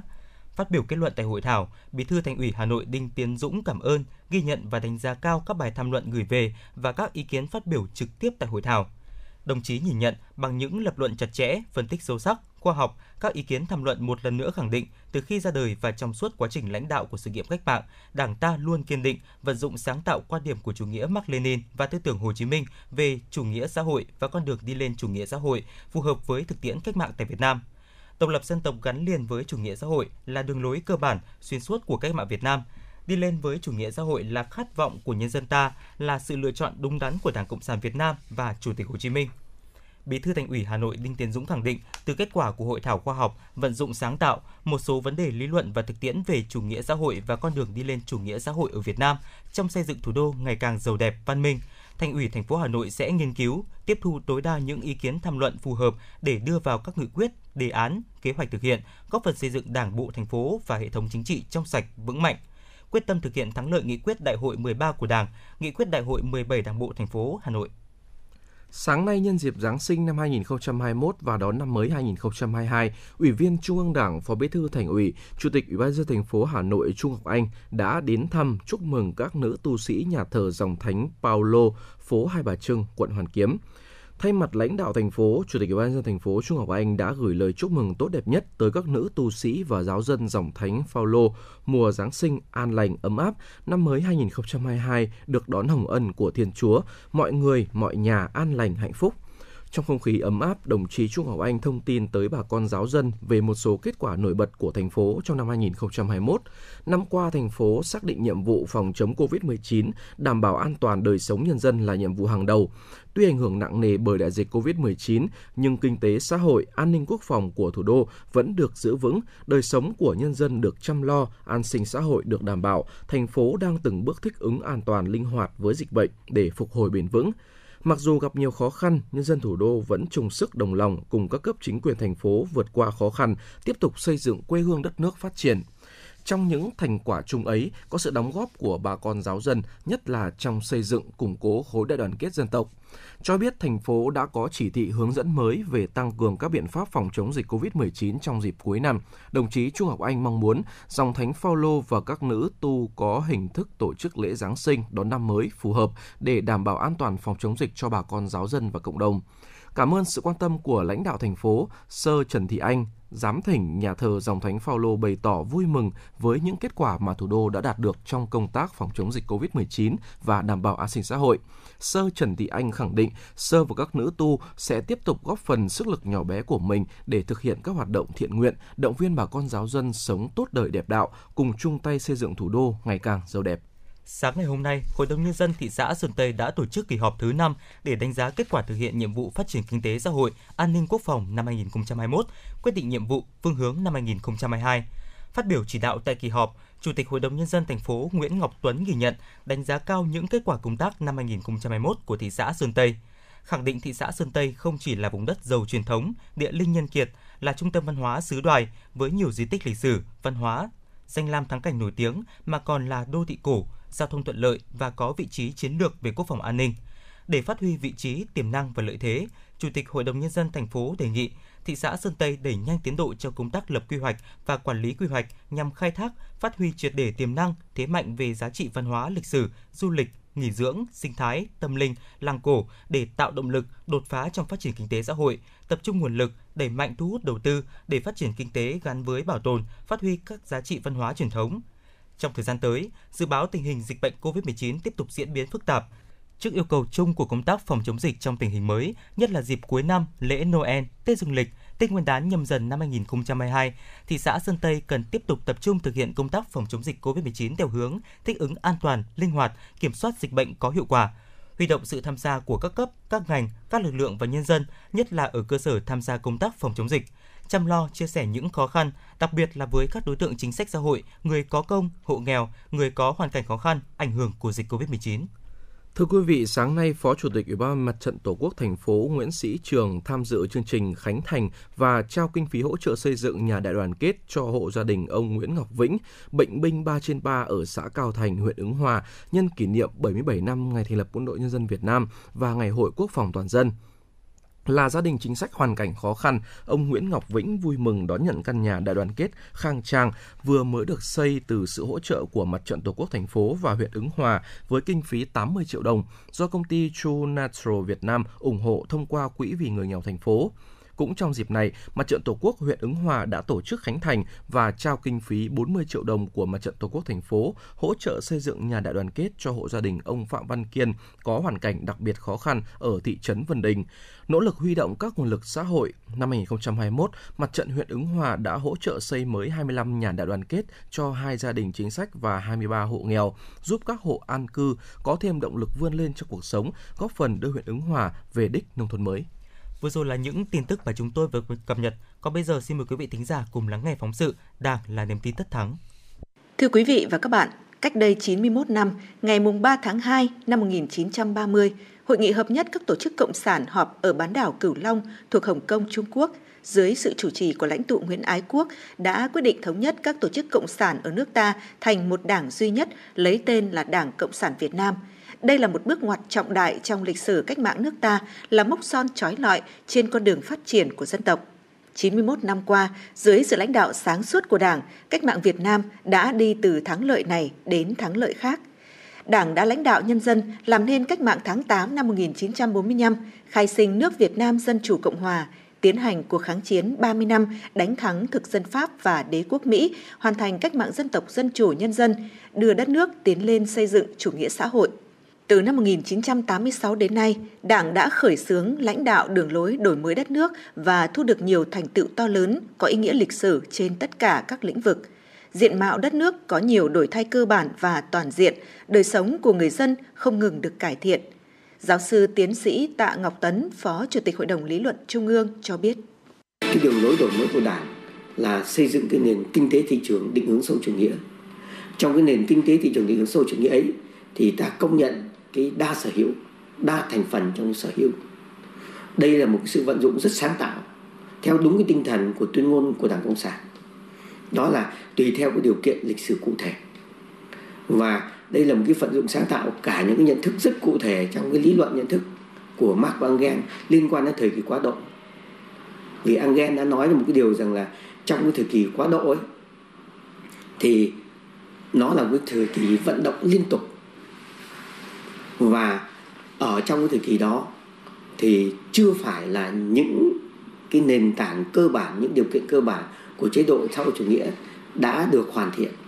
Sau gần 35 năm tiến hành công cuộc đổi mới từ một đất nước nghèo nàn có cơ sở vật chất, kỹ thuật, kết cấu hạ tầng kinh tế xã hội lạc hậu, trình độ thấp, đến nay Việt Nam đã vươn lên trở thành nước đang phát triển, có thu nhập trung bình, văn hóa xã hội tiếp tục phát triển, đời sống vật chất và tinh thần của nhân dân được cải thiện – công tác xây dựng Đảng và hệ thống chính trị có bước đột phá, khối đại đoàn kết toàn dân tộc không ngừng được củng cố, chính trị xã hội ổn định, quốc phòng an ninh, độc lập chủ quyền được giữ vững, vị thế và uy tín của đất nước ngày càng được nâng cao trên trường quốc tế.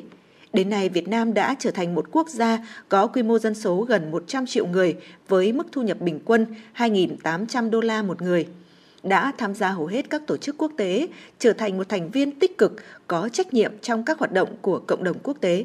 Mới đây, được Đại hội đồng Liên Hợp Quốc bầu với số phiếu tín nhiệm rất cao, gần như tuyệt đối, lần thứ hai trở thành ủy viên không thường trực Hội đồng Bảo an Liên Hợp Quốc. Với những thành tiệu to lớn đã đạt được, chúng ta có cơ sở để khẳng định rằng đất nước ta chưa bao giờ có được cơ đồ, tiềm lực, vị thế và uy tín như ngày nay – Tiến sĩ Chu Đức Tính, nguyên giám đốc Bảo tàng Hồ Chí Minh cho biết. Nguyễn Đức Quốc là những người cực kỳ thấm nhuần cái điều mà các lãnh tụ, các nhà kinh điển nói, tức là vận dụng sáng tạo cái tư tưởng đó vào hoàn cảnh cụ thể của một đảng cộng sản, của một quốc gia cụ thể. Thế thì ngay từ bài giảng Quảng Châu đã như vậy và sau này trong cả quá trình lãnh đạo cách mạng Việt Nam đưa chủ nghĩa Mác Lênin vào thực tiễn cách mạng Việt Nam thì lãnh tụ Nguyễn Ái Quốc, chủ tịch Hồ Chí Minh đã áp dụng có rất nhiều sáng tạo tuyệt vời. Thực tiễn phong phú, sinh động của cách mạng Việt Nam trong 91 năm qua đã chứng tỏ sự lãnh đạo đúng đắn và sáng suốt của Đảng là nhân tố hàng đầu quyết định mọi thắng lợi của cách mạng, lập nên nhiều kỳ tích trên đất nước Việt Nam. Mặt khác, thông qua quá trình lãnh đạo cách mạng, Đảng ta được tôi luyện và ngày càng trưởng thành, xứng đáng với vai trò sứ mệnh lãnh đạo cách mạng và sự tin cậy kỳ vọng của nhân dân – Thực tiễn đó đã khẳng định một chân lý, ở Việt Nam không có một lực lượng chính trị nào khác ngoài Đảng Cộng sản Việt Nam có đủ bản lĩnh, trí tuệ, kinh nghiệm, uy tín và khả năng lãnh đạo đất nước vượt qua mọi khó khăn thử thách, đưa sự nghiệp cách mạng của dân tộc ta đi từ thắng lợi này đến thắng lợi khác. Cũng chính trong quá trình đó, Đảng ta đã tích lũy và đúc rút được nhiều bài học quý báu, hun đúc nên những truyền thống vẻ vang mà hôm nay chúng ta có trách nhiệm phải ra sức giữ gìn và phát huy. Đó là truyền thống trung thành vô hạn với lợi ích của dân tộc và giai cấp, kiên định mục tiêu, lý tưởng, độc lập dân tộc gắn liền với chủ nghĩa xã hội trên cơ sở chủ nghĩa Mark Lenin và tư tưởng Hồ Chí Minh. Đó là truyền thống giữ vững độc lập, tự chủ về đường lối, nắm vững vận dụng phát triển sáng tạo chủ nghĩa Mark Lenin, tham khảo kinh nghiệm của quốc tế để đề ra đường lối đúng và tổ chức thực hiện có hiệu quả các nhiệm vụ cách mạng. Đó là truyền thống gắn bó máu thịt giữa Đảng và nhân dân, luôn luôn lấy việc phục vụ nhân dân làm lẽ sống và mục tiêu phấn đấu. Đó là truyền thống đoàn kết thống nhất, có tổ chức và kỷ luật chặt chẽ, nghiêm minh, trên cơ sở nguyên tắc tập trung dân chủ, tự phê bình, phê bình và tình thương yêu đồng chí. Đó là truyền thống đoàn kết quốc tế thủy chung, trong sáng, dựa trên những nguyên tắc và mục tiêu cao cả.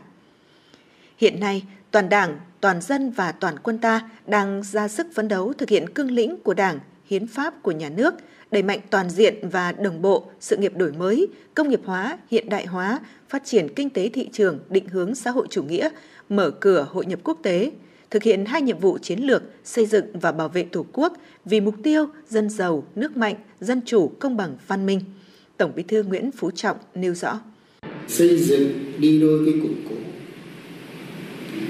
chỉnh đốn đi đôi với đổi mới. Tùy từng lúc mà chúng ta vận dụng những cái cái cái cái biện pháp của nó. Nhưng mà nhìn nhiều mặt như thế. Như tôi vẫn nói là tất cả phải vì lợi ích của tổ quốc, của nhân dân, của dân tộc. Cái đó là cái lớn nhất. Và kiên định cái mục tiêu lý tưởng của đảng không được xa rời. Kiên định bản chất cách mạng. Vì nước, vì dân, vì tổ quốc, không vì lợi ích cá nhân nào khác. Cái chính trị của đảng là như thế. Việt Nam phải là dân giàu nước mạnh, dân chủ, công bằng, văn minh, đi lên chủ nghĩa xã hội cho nên là cái đầu tiên là phải bài học trong cả quá trình tổng kết tôi theo dõi nhiều lần đều nói là phải giữ vững và kiên định cái sự lãnh đạo của đảng.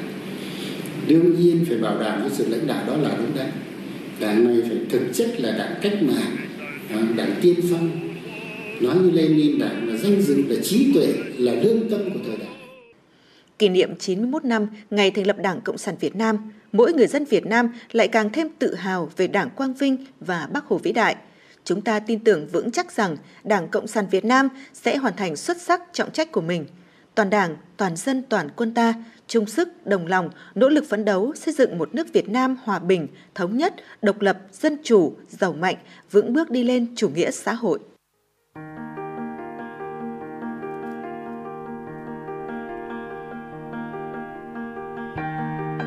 Quý vị và các bạn đang theo dõi kênh FM 96 MHz của Đài Phát thanh Truyền hình Hà Nội. Hãy giữ sóng và tương tác với chúng tôi theo số điện thoại 024 3773 6688. FM 96 đồng hành trên mọi nẻo đường. đường.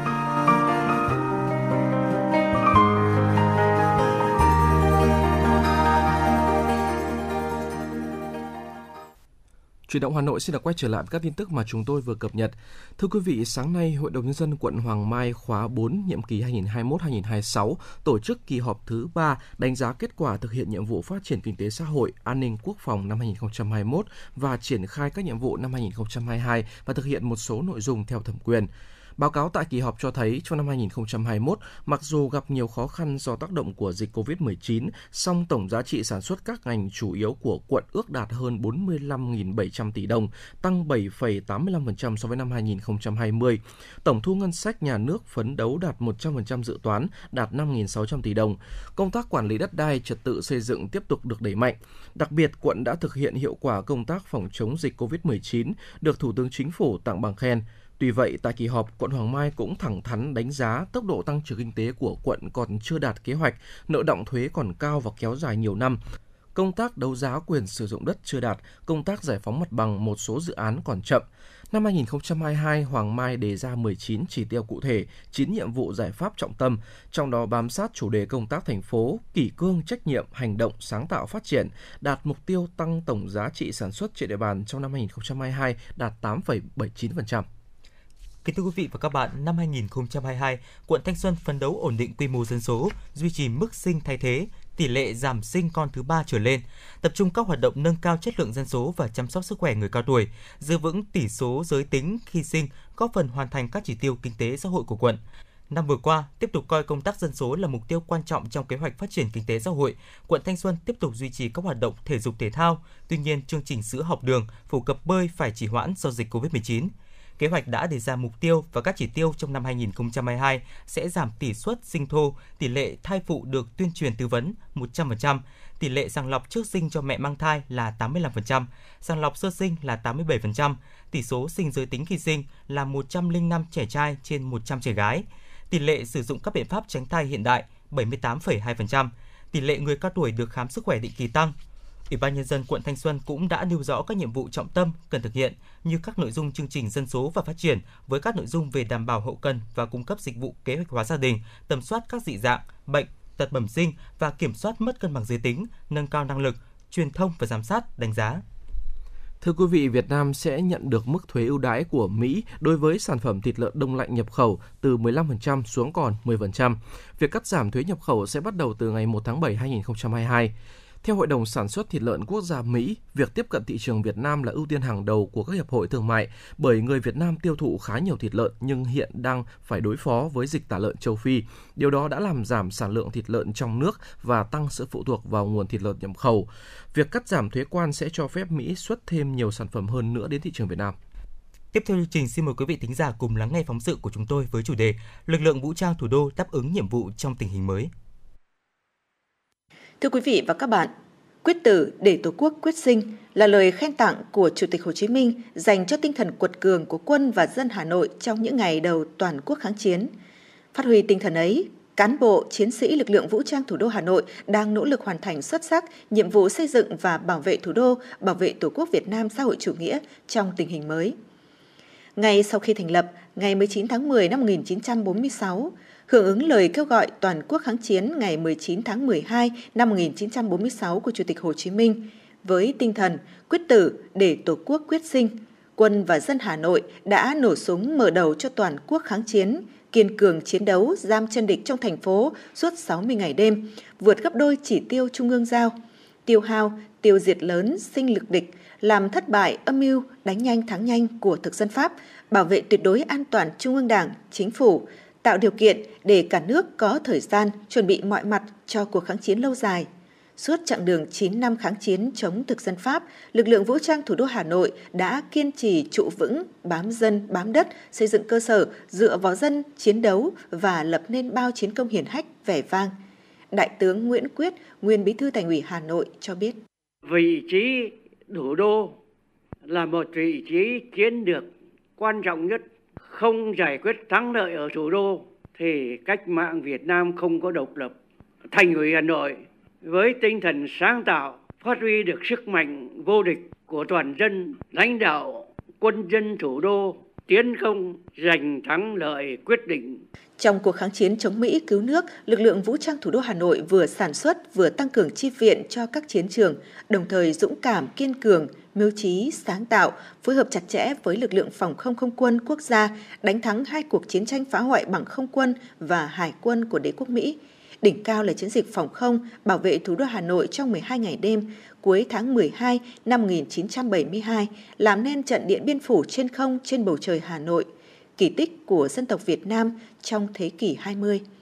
Thời kỳ cả nước quá độ lên chủ nghĩa xã hội, thực hiện hai nhiệm vụ chiến lược xây dựng và bảo vệ Tổ quốc Việt Nam xã hội chủ nghĩa, lực lượng vũ trang thủ đô Hà Nội đã vượt mọi khó khăn, vừa tăng cường chi viện cho các mặt trận bảo vệ biên giới, làm nhiệm vụ quốc tế, vừa là lực lượng nòng cốt góp phần cùng các tầng lớp nhân dân thủ đô làm thất bại âm mưu, thủ đoạn, hoạt động diễn biến hòa bình, bạo loạn lật đổ của chủ nghĩa đế quốc và các thế lực thù địch, bảo vệ vững chắc thành quả cách mạng, đồng thời tích cực tham gia các hoạt động kinh tế, văn hóa xã hội, góp phần bảo vệ, xây dựng kiến thiết thủ đô ngày càng văn minh hiện đại. Phát huy truyền thống vẻ vang ấy trong giai đoạn cách mạng mới dưới sự lãnh đạo chỉ đạo của Quân ủy Trung ương, Thủ trưởng Bộ Quốc phòng, trực tiếp là Thành ủy, Hội đồng nhân dân, Ủy ban nhân dân thành phố Hà Nội, lực lượng vũ trang thủ đô không ngừng trưởng thành lớn mạnh. Cán bộ chiến sĩ luôn có bản lĩnh chính trị vững vàng, quyết tâm chiến đấu cao, kỷ luật nghiêm, sẵn sàng nhận và hoàn thành tốt mọi nhiệm vụ. Hệ thống tổ chức đảng, tổ chức chỉ huy, tổ chức quần chúng thường xuyên được kiện toàn, củng cố vững mạnh. Công tác huấn luyện, diễn tập có nhiều đổi mới về hình thức, phương pháp, đạt chất lượng cao. Trình độ chỉ huy, tham mưu tác chiến và năng lực tham mưu với cấp ủy chính quyền các cấp thực hiện công tác quốc phòng quân sự không ngừng nâng lên, phát huy tốt vai trò nòng cốt trong xây dựng nền quốc phòng toàn dân, thế trận quốc phòng toàn dân gắn với thế trận an ninh nhân dân, giữ vững an ninh chính trị, trật tự an toàn xã hội, góp phần tạo môi trường thuận lợi để Hà Nội phát triển toàn diện bền vững. Trung tướng Phí Quốc Tuấn cho biết. Đây là một cái sắc lệnh có tính chất ờ, lịch sử ờ, nhằm ờ, tăng cường cái tiềm lực quốc phòng quân sự của thủ đô Hà Nội, tăng cường công tác quản lý nhà nước về quốc phòng, về quân sự trên địa bàn thế và đây cũng là một cái bước để nâng cao cái chất lượng xây dựng và thực hiện nhiệm vụ của Bộ Tư lệnh Thủ đô Hà Nội dưới sự lãnh đạo chỉ đạo trực tiếp của Thành ủy Hà Nội và Quân ủy ờ, Trung ương. Để sẵn sàng đáp ứng yêu cầu nhiệm vụ trong mọi tình huống, Đảng ủy Bộ Tư lệnh Thủ đô Hà Nội đã tập trung xây dựng lực lượng vững mạnh về chính trị, tư tưởng, tổ chức và đạo đức – các cơ quan đơn vị không ngừng nâng cao hiệu lực hiệu quả công tác xây dựng tổ chức đảng trong sạch vững mạnh, thực sự là hạt nhân lãnh đạo, thắng lợi nhiệm vụ cả thường xuyên và đột xuất. Phong trào thi đua quyết thắng được gắn với thực hiện chỉ thị số 05 của Bộ Chính trị khóa 12, cuộc vận động phát huy truyền thống cống hiến tài năng, xứng danh bộ đội cụ Hồ thời kỳ mới, nhằm tạo chuyển biến tích cực về nhận thức và hành động trong thực hiện nhiệm vụ của cán bộ, chiến sĩ, dân quân tự vệ công tác sắp xếp kiện toàn lực lượng thường trực luôn được tiến hành thường xuyên, đảm bảo phù hợp với yêu cầu nhiệm vụ, quân số hợp lý, chất lượng tổng hợp, sức chiến đấu cao. Lực lượng dân quân tự vệ được xây dựng theo hướng vững mạnh, rộng khắp, lực lượng dự bị động viên hùng hậu, có chất lượng chính trị tốt, tỷ lệ đúng chuyên môn quân sự, sẵn sàng huy động, động viên khi có tình huống, đáp ứng yêu cầu nhiệm vụ được giao.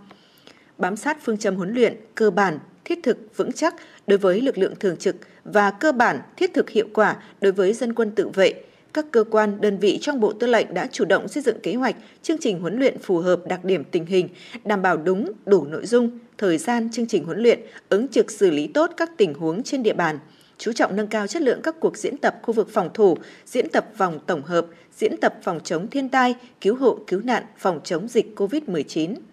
Thiếu tướng Nguyễn Trọng Triển, chính ủy Bộ Tư lệnh Thủ đô Hà Nội cho biết. Đảng ủy Bộ Tư lệnh Thủ đô xác định trước hết phải tập trung xây dựng đảng bộ vững mạnh về chính trị, tư tưởng, tổ chức và đạo đức. Thực sự là hạt nhân chính trị, là trung tâm đoàn kết, lãnh đạo lực lượng vũ trang thủ đô hoàn thành xuất sắc mọi nhiệm vụ được giao. Chủ động tham mưu với Quân ủy Trung ương, Bộ Quốc phòng, Thành ủy, Ủy ban Nhân dân thành phố, lãnh đạo chỉ đạo chặt chẽ nhiệm vụ quân sự quốc phòng của thủ đô, tiếp tục thực hiện có hiệu quả nghị quyết chung 4 khóa 12 về xây dựng Đảng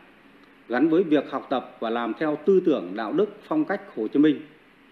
tăng cường công tác giáo dục chính trị tư tưởng để mọi cán bộ chiến sĩ luôn sẵn sàng nhận và hoàn thành xuất sắc mọi nhiệm vụ được giao, xứng đáng là lực lượng chính trị, lực lượng chiến đấu tuyệt đối trung thành với Đảng, Nhà nước và nhân dân. Trước yêu cầu mới của sự nghiệp xây dựng và bảo vệ Tổ quốc, bảo vệ phát triển thủ đô, cán bộ chiến sĩ lực lượng vũ trang thủ đô nguyện đoàn kết sáng tạo, kế thừa và phát huy truyền thống thủ đô ngàn năm văn hiến, anh hùng, truyền thống quyết tử để Tổ quốc quyết sinh, nỗ lực khắc phục khó khăn, quyết tâm tổ chức thực hiện thắng lợi nhiệm vụ quân sự quốc phòng, góp phần xây dựng bảo vệ thủ đô Hà Nội bình yên để phát triển ngày càng giàu đẹp, văn minh, hiện đại. Quý vị và các bạn đang theo dõi chương trình truyền động Hà Nội chiều của Đài Phát thanh và Truyền hình Hà Nội. Chịu trách nhiệm nội dung chương trình Phó Tổng Giám đốc Nguyễn Tiến Dũng, đạo diễn và biên tập Trà My Lưu Hường, MC Tuấn Hiệp, Quang Minh cùng kỹ thuật viên Bích Hoa, thư ký Mai Liên phối hợp thực hiện. Và trước khi đến với những nội dung tiếp theo của chương trình, chúng tôi xin mời quý vị và các bạn sẽ cùng thư giãn với một giai điệu âm nhạc.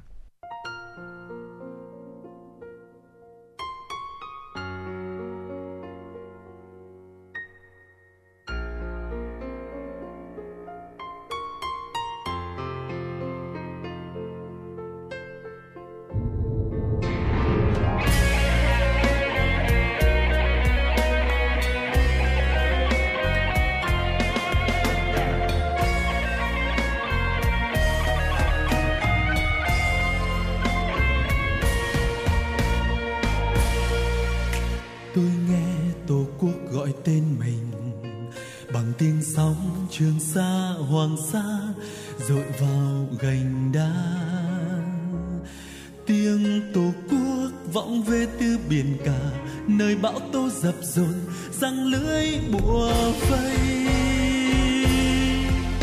tôi nghe tổ quốc gọi tên mình, khi biển đông kẻ lạ rình rập, chúng dẫm đạp lên giang hình đất nước, một dải nước cắt rời vạn tấc đất đớn đau.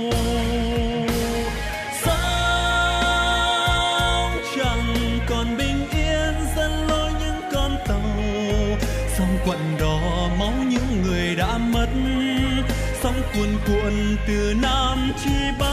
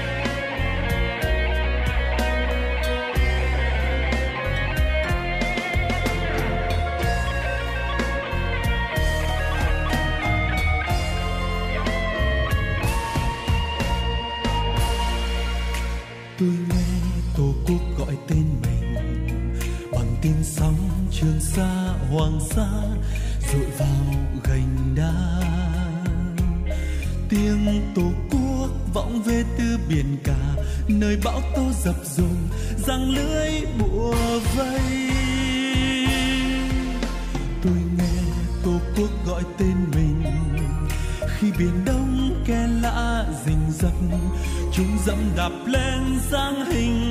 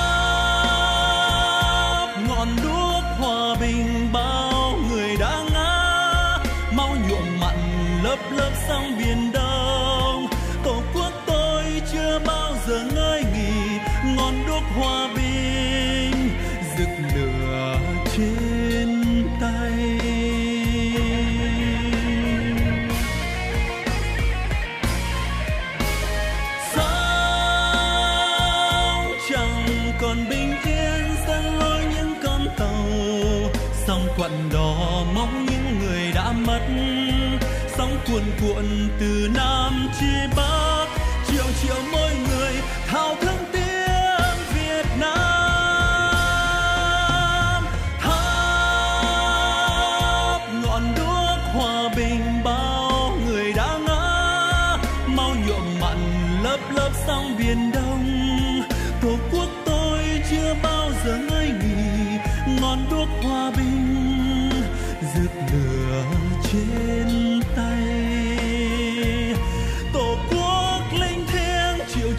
người chờ che để giấc ngủ trẻ thơ bình yên trong bão tố.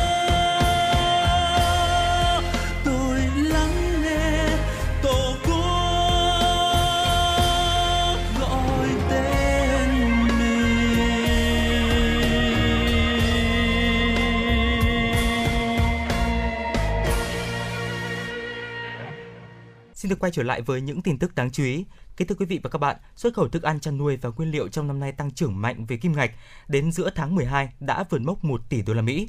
Theo Tổng cục Hải quan, trong nửa đầu tháng 12, xuất khẩu thức ăn chăn nuôi và nguyên liệu đạt hơn 81 triệu đô la Mỹ. Như vậy, từ đầu năm đến giữa tháng 12, xuất khẩu thức ăn chăn nuôi và nguyên liệu đã lần đầu vượt mốc 1 tỷ đô la Mỹ. Việt Nam xuất khẩu thức ăn chăn nuôi nhiều nhất sang thị trường Trung Quốc, tiếp theo đó là thị trường Campuchia và Ấn Độ.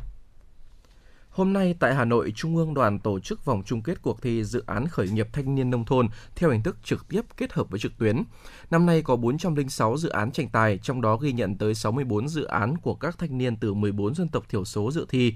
Bên cạnh các dự án về lĩnh vực phát triển nông nghiệp, ứng dụng khoa học kỹ thuật, phát huy tài nguyên bản địa, ban tổ chức cũng nhận được rất nhiều dự án liên quan đến vấn đề bảo vệ môi trường và bảo tồn văn hóa dân tộc. Các tác giả, nhóm tác giả đã chủ động tìm tòi áp dụng công nghệ hiện đại, thể hiện ý thức cao về tìm hiểu nhu cầu thị trường, nhận diện khách hàng tiềm năng. Vòng chung kết và lễ trao giải cuộc thi diễn ra trong 2 ngày hôm nay và ngày mai, tức ngày 22 và ngày 23 tháng 12, với sự tranh tài của 33 dự án. Ban tổ chức cho biết cuộc thi có một giải nhất, hai giải nhì, ba giải ba, ba giải khuyến khích cùng một số giải phụ. Ngoài ra, các dự án lọt vào vòng chung kết toàn quốc sẽ nhận bằng khen của Trung ương đoàn và được ban tổ chức cuộc thi giới thiệu với các doanh nghiệp đầu tư, hỗ trợ tư vấn triển khai thực tế đối với các ý tưởng phù hợp với nhu cầu của doanh nghiệp hỗ trợ chi phí sinh hoạt tối thiểu, chi phí đi lại, y tế, sắp xếp nơi ở an toàn hoặc hỗ trợ trực tiếp bằng tiền mặt để thu hút lao động ngoại tỉnh quay trở lại làm việc. Đây là một trong những giải pháp được Bộ Lao động Thương binh và Xã hội đưa ra tại chương trình phục hồi và phát triển thị trường lao động. Mục tiêu của chương trình là duy trì tỷ lệ thất nghiệp ở khu vực thành thị dưới 4%, tỷ lệ thiếu việc làm ở khu vực nông thôn dưới 2%. Bên cạnh đó, hỗ trợ người lao động làm việc tại các doanh nghiệp thuộc vùng kinh tế trọng điểm, các địa phương có các khu kinh tế, khu công nghiệp, khu công nghệ cao yên tâm làm việc – Bộ Lao động Thương binh và Xã hội sẽ phối hợp với các cơ quan chuyên môn nghiên cứu chính sách giảm lãi suất, bổ sung vốn hỗ trợ lao động vốn vay từ quỹ quốc gia về việc làm để tạo thêm việc làm, đồng thời khuyến khích doanh nghiệp hỗ trợ tiền lương, tiền ăn ca, phúc lợi xã hội. Bộ Giáo dục và Đào tạo vừa có văn bản hướng dẫn tổ chức đào tạo cho sinh viên, học viên và nghiên cứu sinh năm cuối bị tác động của đại dịch COVID-19. Theo đó, các cơ sở đào tạo tổ chức thành các nhóm nhỏ sinh viên, học viên và nghiên cứu sinh năm cuối với số lượng đảm bảo theo quy định để tổ chức thực hành, thực tập, giảng dạy và đánh giá kết quả học tập cho các học phần của chương trình đào tạo chưa được chuyển đổi sang đào tạo trực tuyến toàn phần. Đồng thời, tiếp tục ưu tiên tạo điều kiện tối đa để người học hoàn thành các khóa học bằng cách tổ chức các hoạt động dạy và học, đánh giá kết quả học tập và đánh giá tốt nghiệp theo hình thức trực tuyến hoặc trực tiếp kết hợp trực tuyến trong thời gian bị ảnh hưởng bởi đại dịch COVID-19 cơ sở đào tạo chủ động điều chỉnh kế hoạch gia hạn thời gian học tập, nghiên cứu và bảo vệ tốt nghiệp cho các khóa đào tạo trong thời gian không học tập trung do dịch COVID-19, chỉ kết thúc học phần khóa học khi người học được đánh giá đáp ứng chuẩn đầu ra của học phần hay chương trình đào tạo. Bộ Y tế vừa ban hành quyết định số 5772 về việc ban hành biểu mẫu và quy trình cấp hộ chiếu vaccine. Theo đó, hộ chiếu vaccine được cấp cho người đã tiêm đủ số mũi với 8 loại vaccine COVID-19 đã được Bộ Y tế cấp phép chứng nhận hộ chiếu vaccine được cấp sử dụng định dạng mã QR và có giá trị trong một năm kể từ khi cấp.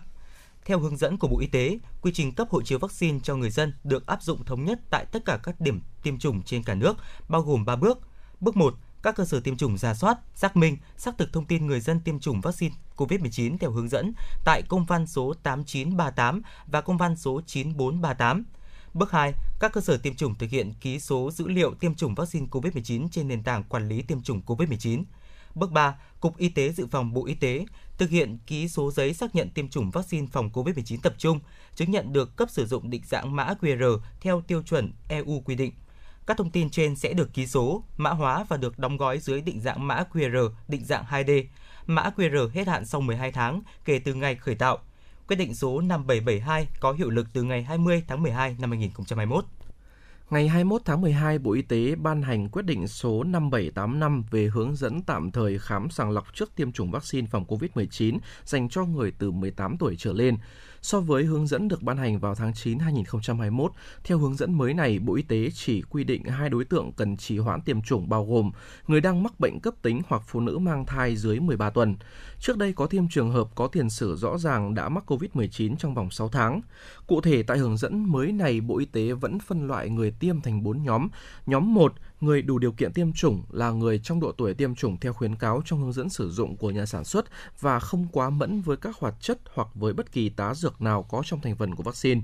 Nhóm 2, người cần thận trọng tiêm chủng gồm các nhóm người phải được khám sàng lọc kỹ lưỡng và thận trọng, người có tiền sử dị ứng với các dị nguyên khác, người có bệnh nền, bệnh mạng tính, người mất chi giác, mất năng lực hành vi, người có tiền sử giảm tiểu cầu hoặc rối loạn đông máu, phụ nữ mang thai trên 13 tuần, người phát hiện thấy bất thường dấu hiệu sống.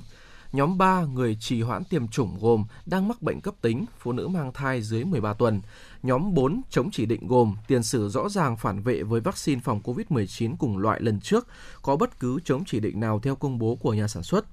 Cũng theo Bộ Y tế, sau khi khám sàng lọc, trường hợp đủ điều kiện tiêm chủng sẽ được chỉ định tiêm ngay, chỉ trì hoãn tiêm với trường hợp có ít nhất một yếu tố phải trì hoãn. Trường hợp có tiền sử phản vệ độ 3 với bất kỳ nguyên nhân gì sẽ tiêm ở cơ sở y tế có đủ khả năng cấp cứu phản vệ phụ nữ mang thai trên 13 tuần tiêm và theo dõi tại cơ sở y tế có khả năng cấp cứu sản khoa, không tiêm cho những người chưa có chống chỉ định tiêm chủng. Bộ Y tế vừa ban hành thông tư số 27/2021 về việc quy định kê đơn thuốc bằng hình thức điện tử. Theo đó, đơn thuốc nạp điện tử được lập, hiển thị, ký số, chia sẻ và lưu trữ bằng phương thức điện tử có giá trị pháp lý như đơn thuốc giấy. Các cơ sở khám chữa bệnh phải thực hiện việc kê thuốc bằng hình thức điện tử theo lộ trình cụ thể. Đối với các bệnh viện từ hạng 3 trở lên phải hoàn thành trước ngày 30 tháng 6 năm 2022. Đối với các cơ sở khám chữa bệnh khác phải hoàn thành trước ngày 1 tháng 12 năm 2022 liên quan đến sự việc bức ảnh nhóm người mẫu cởi trần quảng cáo trên tàu điện Cát Linh Hà Đông, Ủy ban dân thành phố Hà Nội và Sở Văn hóa và Thông tin Hà Nội vừa ban hành quyết định xử phạt 137 triệu đồng với chủ nhãn hàng vua nệm cùng ba lỗi vi phạm: quảng cáo trái thuần phong mỹ tục, không thông báo sản phẩm quảng cáo đến cơ quan chức năng, quảng cáo ảnh hưởng đến mỹ quan đô thị. Hiện nay, các quyết định xử phạt dành cho nhãn hàng có hành vi vi phạm trong lĩnh vực quảng cáo với tổng mức là 137 triệu đồng đã được ban hành, thể hiện tinh thần quyết liệt xử lý những vi phạm trong lĩnh vực quảng cáo của Sở Văn hóa và Thông tin Hà Nội, ngăn chặn hành vi lợi dụng quảng cáo phản cảm để gây sự chú ý.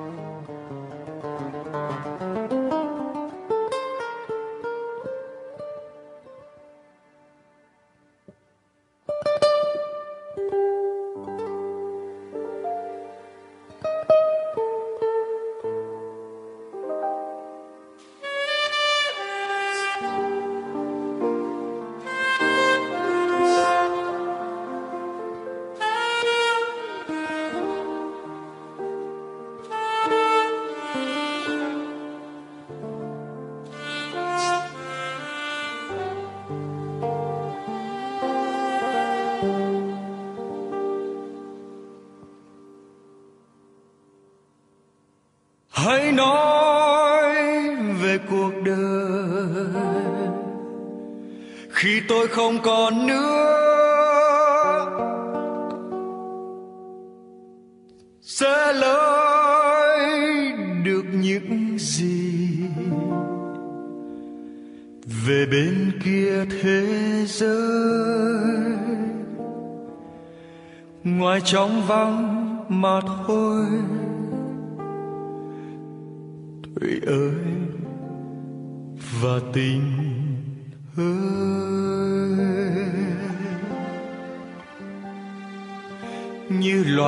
bói ca. Trên cọc nhọn trăm năm tôi tìm đời đánh mất. Trong vũng nước cuộc đời, trong vũng nước cuộc đời thủy ơi và tình ơi.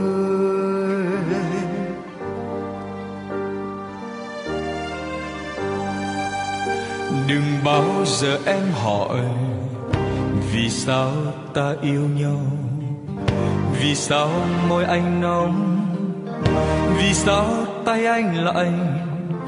Vì sao thân anh run? Vì sao chân không vỡ? Vì sao và vì sao? Hãy nói về cuộc đời. Tình yêu như lưỡi dao. Tình yêu nhọn êm ái và ngọt ngào, cắt đứt cuộc tình đầu. Thùy bây giờ về đâu?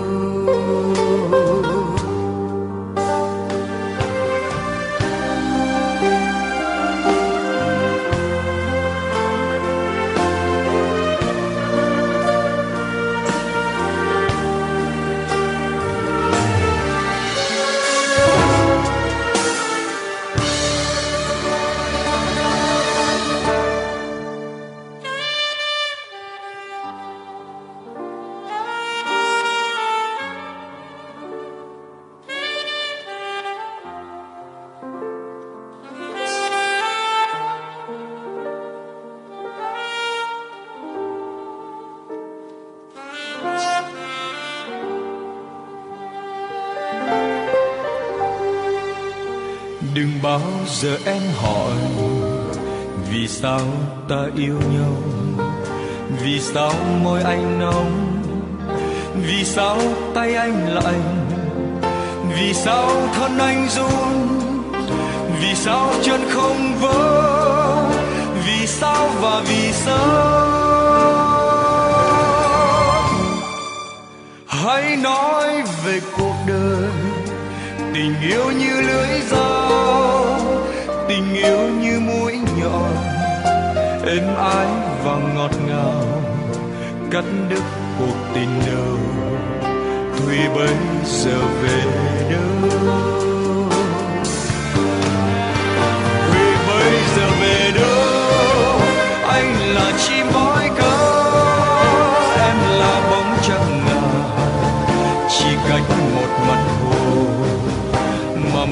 Chung chia xa.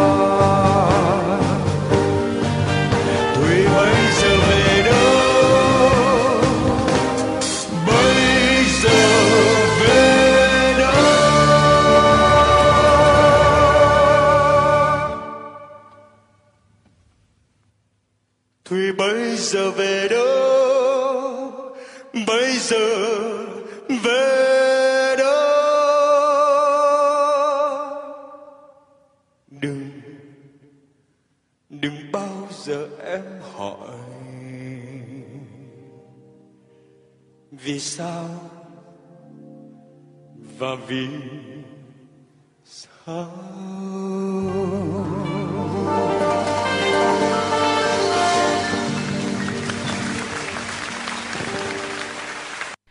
Tạm gác lại dòng chảy tin tức của FM96. Ngay sau đây xin mời quý vị thính giả cùng lắng nghe phóng sự của chúng tôi với chủ đề Hà Nội thực hiện hiệu quả mục tiêu kép. Thưa quý vị và các bạn, thực hiện mục tiêu kép kiểm soát bệnh tật, khôi phục phát triển kinh tế xã hội, từ đầu năm đến nay, Hà Nội đã có nhiều cách làm mới sáng tạo trong công tác phòng chống dịch bệnh COVID-19. Việc triển khai các biện pháp tạm thời thích ứng, an toàn, linh hoạt, hiệu quả, kiểm soát dịch COVID-19 trên địa bàn thành phố. Trên cơ sở bám sát chỉ đạo của Trung ương, Chính phủ, chủ trương thống nhất từ thành ủy, Ủy ban nhân dân thành phố đến cấp cơ sở thực hiện từ sớm, từ xa, đúng và trúng các mục tiêu phòng chống dịch theo từng giai đoạn. Trong đợt dịch lần thứ tư chống dịch COVID-19, Thành ủy duy trì họp thường trực, Ban thường vụ định kỳ hàng tuần, đột xuất để chỉ đạo về công tác phòng chống dịch bệnh COVID-19 trên địa bàn thành phố. Đã ban hành 2 chỉ thị, 32 thông báo kết luận của thường trực, Ban thường vụ Thành ủy về công tác phòng chống dịch, duy trì các đoàn kiểm tra của Ban thường vụ Thành ủy về công tác phòng chống dịch COVID-19. Ủy ban dân thành phố đã ban hành 9 chỉ thị và công điện, 18 kế hoạch và phương án, 18 thông báo và nhiều văn bản chỉ đạo về công tác phòng chống dịch COVID-19, tổ chức giao ban, ban chỉ đạo phòng chống dịch COVID-19 các cấp định kỳ hàng tuần và đột xuất trước diễn biến bất thường của dịch bệnh để chỉ đạo tháo gỡ khó khăn. Với tinh thần cầu thị và quyết tâm cao, thành phố đã có nhiều cách làm mới, sáng tạo, hiệu quả, chuyển hướng mạnh mẽ từ phòng ngự sang tấn công với nhiều nhiệm vụ mới khó, chưa có tiền lệ kiểm soát chặt chẽ nhưng không cực đoan, thực hiện tốt nhiệm vụ kép vừa phòng chống dịch hiệu quả, vừa duy trì phát triển kinh tế xã hội. Thành phố đã đảm bảo an toàn phòng chống dịch, góp phần tích cực vào thành công bầu cử đại biểu Quốc hội khóa 15 và đại biểu Hội đồng Nhân dân các cấp nhiệm kỳ 2021-2026, kỳ thi tuyển sinh lớp 10, kỳ thi tốt nghiệp trung học phổ thông diễn ra an toàn tuyệt đối. Đại biểu Hội đồng Nhân dân thành phố Nguyễn Minh Đức và Nguyễn Thanh Tùng cho biết. Tôi cho rằng ấy, cái mục tiêu lớn nhất của phòng chống dịch là gì ạ? Là một là tỷ lệ nhiễm thấp, hai là tỷ lệ tử vong thấp, cái thứ ba là không gián đoạn, không làm đứt gãy thì thì và đảm bảo cái đời sống của người dân. Thì cả ba mục tiêu trên thì thành phố Hà Nội của chúng ta à, trong 12 năm qua, đặc biệt là đợt dịch thứ 4 vừa qua đều đã đạt được. Là cần thiết phải lắp đặt một cái hệ thống camera an ninh trong thành phố. Tất cả các nước tôi đi hội thảo với cả các nước trong khu vực là cái hệ thống camera an ninh của các nước là người ta ờ, đặc biệt là khu vực ở trung tâm thủ đô là người ta rất chú trọng về trong lĩnh vực này và một trong những cái thực hiện được tốt cái nhiệm vụ này thì đảm bảo được nhiều việc chứ không phải riêng gì trong an ninh trật tự. Từ thực tế công tác phòng chống dịch, thành phố đã chỉ ra một số kinh nghiệm bước đầu, đó là sự lãnh đạo chỉ đạo tập trung, đồng bộ, thống nhất, xuyên suốt và nhất quán từ thành phố đến cơ sở, lấy người dân là trung tâm, là chủ thể trong phòng chống dịch, bám sát thực tiễn, nắm chắc tình hình, làm tốt công tác dự báo, căn cứ dữ liệu khoa học để đưa ra các biện pháp phù hợp, kịp thời và hiệu quả, chủ động xây dựng các kịch bản phương án chống dịch từ sớm, toàn diện, đồng bộ ở mức cao nhất có thể, kể cả kịch bản cho tình huống xấu hơn để tránh bị động bất ngờ trước mọi diễn biến của dịch bệnh. Phó Chủ tịch Ủy ban nhân dân thành phố Hà Minh Hải cho biết. Thì cái tăng trưởng của năm 21 và cũng là tạo tiền đề cho cái triển khai tăng trưởng của năm 2022 với mục tiêu chúng ta đặt ra là từ 7 đến 7,5%. Thì cái nội dung này chúng ta cũng bám sát cái à, mục tiêu của Trung ương là 6 đến 6,5%. Thứ hai nữa là cái tăng trưởng của năm 2021 và cái thứ ba nữa là với cái tình hình cụ thể. Và đặc biệt là đây cũng là một cái nội dung đặt ra với mục tiêu phấn đấu cao. Tức là chúng ta với cái eh, nghị quyết đại hội à, đảng bộ lần thứ 17 chúng ta đặt từ 7,5 đến 8% thì chúng ta phải tiếp tục vẫn kiên trì cái mục tiêu và đấu và trong các cái giải pháp với nội dung cụ thể như thế thì thành phố cũng đặt ra à, cái nhóm giải pháp quan trọng để tổ chức triển khai cái việc này. Thành phố đã thực hiện linh hoạt hiệu quả trong việc xét nghiệm điều trị cách ly theo diễn biến dịch bệnh và điều kiện triển khai thực tế trên địa bàn, chủ động các phương án thiết lập hệ thống hồi sức, chăm sóc, điều trị giảm tử vong, hình thành trạm y tế lưu động để cung cấp các dịch vụ y tế cho người dân từ sớm từ xa, ngay tại cơ sở, tại nhà, chủ động vaccine, thuốc điều trị và oxy y tế huy động điều phối có hiệu quả với số lượng lớn các lực lượng y tế, quân đội, công an và các lực lượng tuyến đầu tham gia công tác phòng chống dịch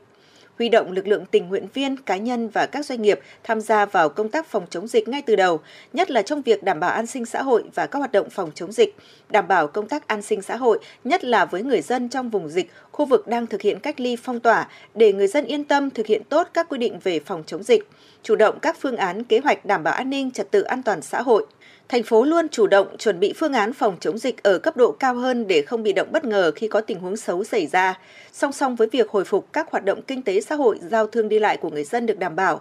Phân cấp cho các địa phương chủ động thực hiện các biện pháp phòng chống dịch, đảm bảo an toàn, linh hoạt, hiệu quả, phát triển kinh tế xã hội, thực hiện đánh giá cấp độ dịch định kỳ để làm cơ sở thực hiện áp dụng các biện pháp hành chính phù hợp, không gây ảnh hưởng đến hoạt động sản xuất kinh doanh và sự đi lại của người dân. Việc thực hiện điều tra, truy vết khoanh vùng trong phạm vi hẹp nhất có thể, áp dụng các hình thức cách ly phù hợp với từng đối tượng, thực hiện cách ly tại nhà cho người nhiễm COVID-19, thực hiện cách ly tại nhà đối với F1, nâng cao năng lực của hệ thống y tế cơ sở, xây dựng đưa vào hoạt động các trạm y tế lưu động, các cơ sở thu nhận và quản lý điều trị người bệnh nhiễm COVID-19, tăng tốc độ bao phủ vaccine phòng COVID-19 theo tiến độ phân bổ vaccine của Bộ Y tế, hoạt động kinh tế xã hội chuyển sang trạng thái bình thường mới trên cơ sở đảm bảo an toàn phòng chống dịch. Thời gian tới, thành phố sẽ tiếp tục thực hiện nghiêm các biện pháp phòng chống dịch theo chỉ đạo của Chính phủ, Ban chỉ đạo quốc gia, Thủ tướng Chính phủ, Thành ủy Hà Nội. Thành phố quyết tâm triển khai các giải pháp theo nghị quyết số 128 của Chính phủ, tăng cường công tác truyền thông trên các phương tiện thông tin đại chúng về công tác phòng chống dịch, nâng cao nhận thức trách nhiệm của cả hệ thống chính trị từ thành phố đến cơ sở xã, phường, thị trấn, thôn xóm, khu dân cư đến người dân, thực hiện nghiêm quy định hướng dẫn phòng chống dịch, tránh để lây lan ra cộng đồng. Công tác truyền thông về công tác phòng chống dịch của thành phố phải tiếp tục chủ động, thận trọng và thống nhất, chuẩn bị sẵn sàng các phương án phòng chống dịch bệnh đồng bộ và hiệu quả, đảm bảo nguyên tắc 4 tại chỗ, không để bị động bất ngờ trong mọi tình huống tiếp tục phát huy mạnh mẽ vai trò trách nhiệm của cả hệ thống chính trị từ thành phố xuống cơ sở, các tổ COVID cộng đồng, sự vào cuộc thực chất của các tầng lớp nhân dân và cộng đồng doanh nghiệp thủ đô trong công tác phòng chống dịch bệnh.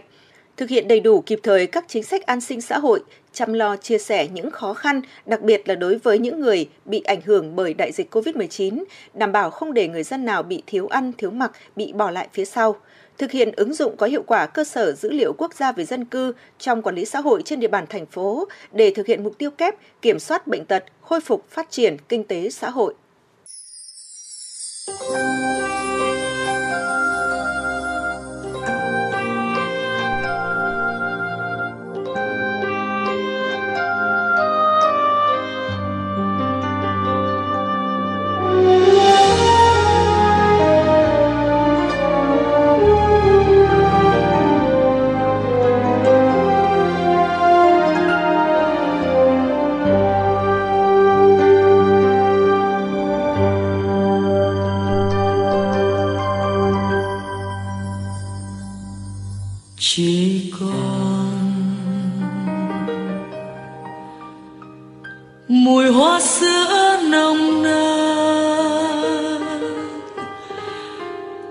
Căn phòng nhỏ.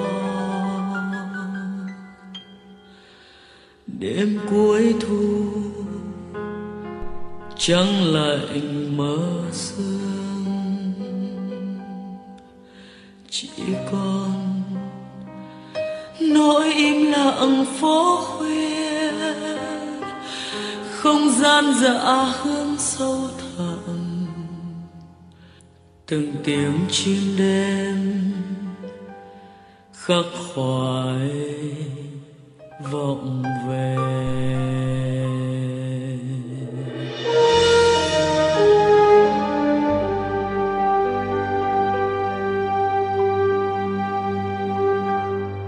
Chỉ có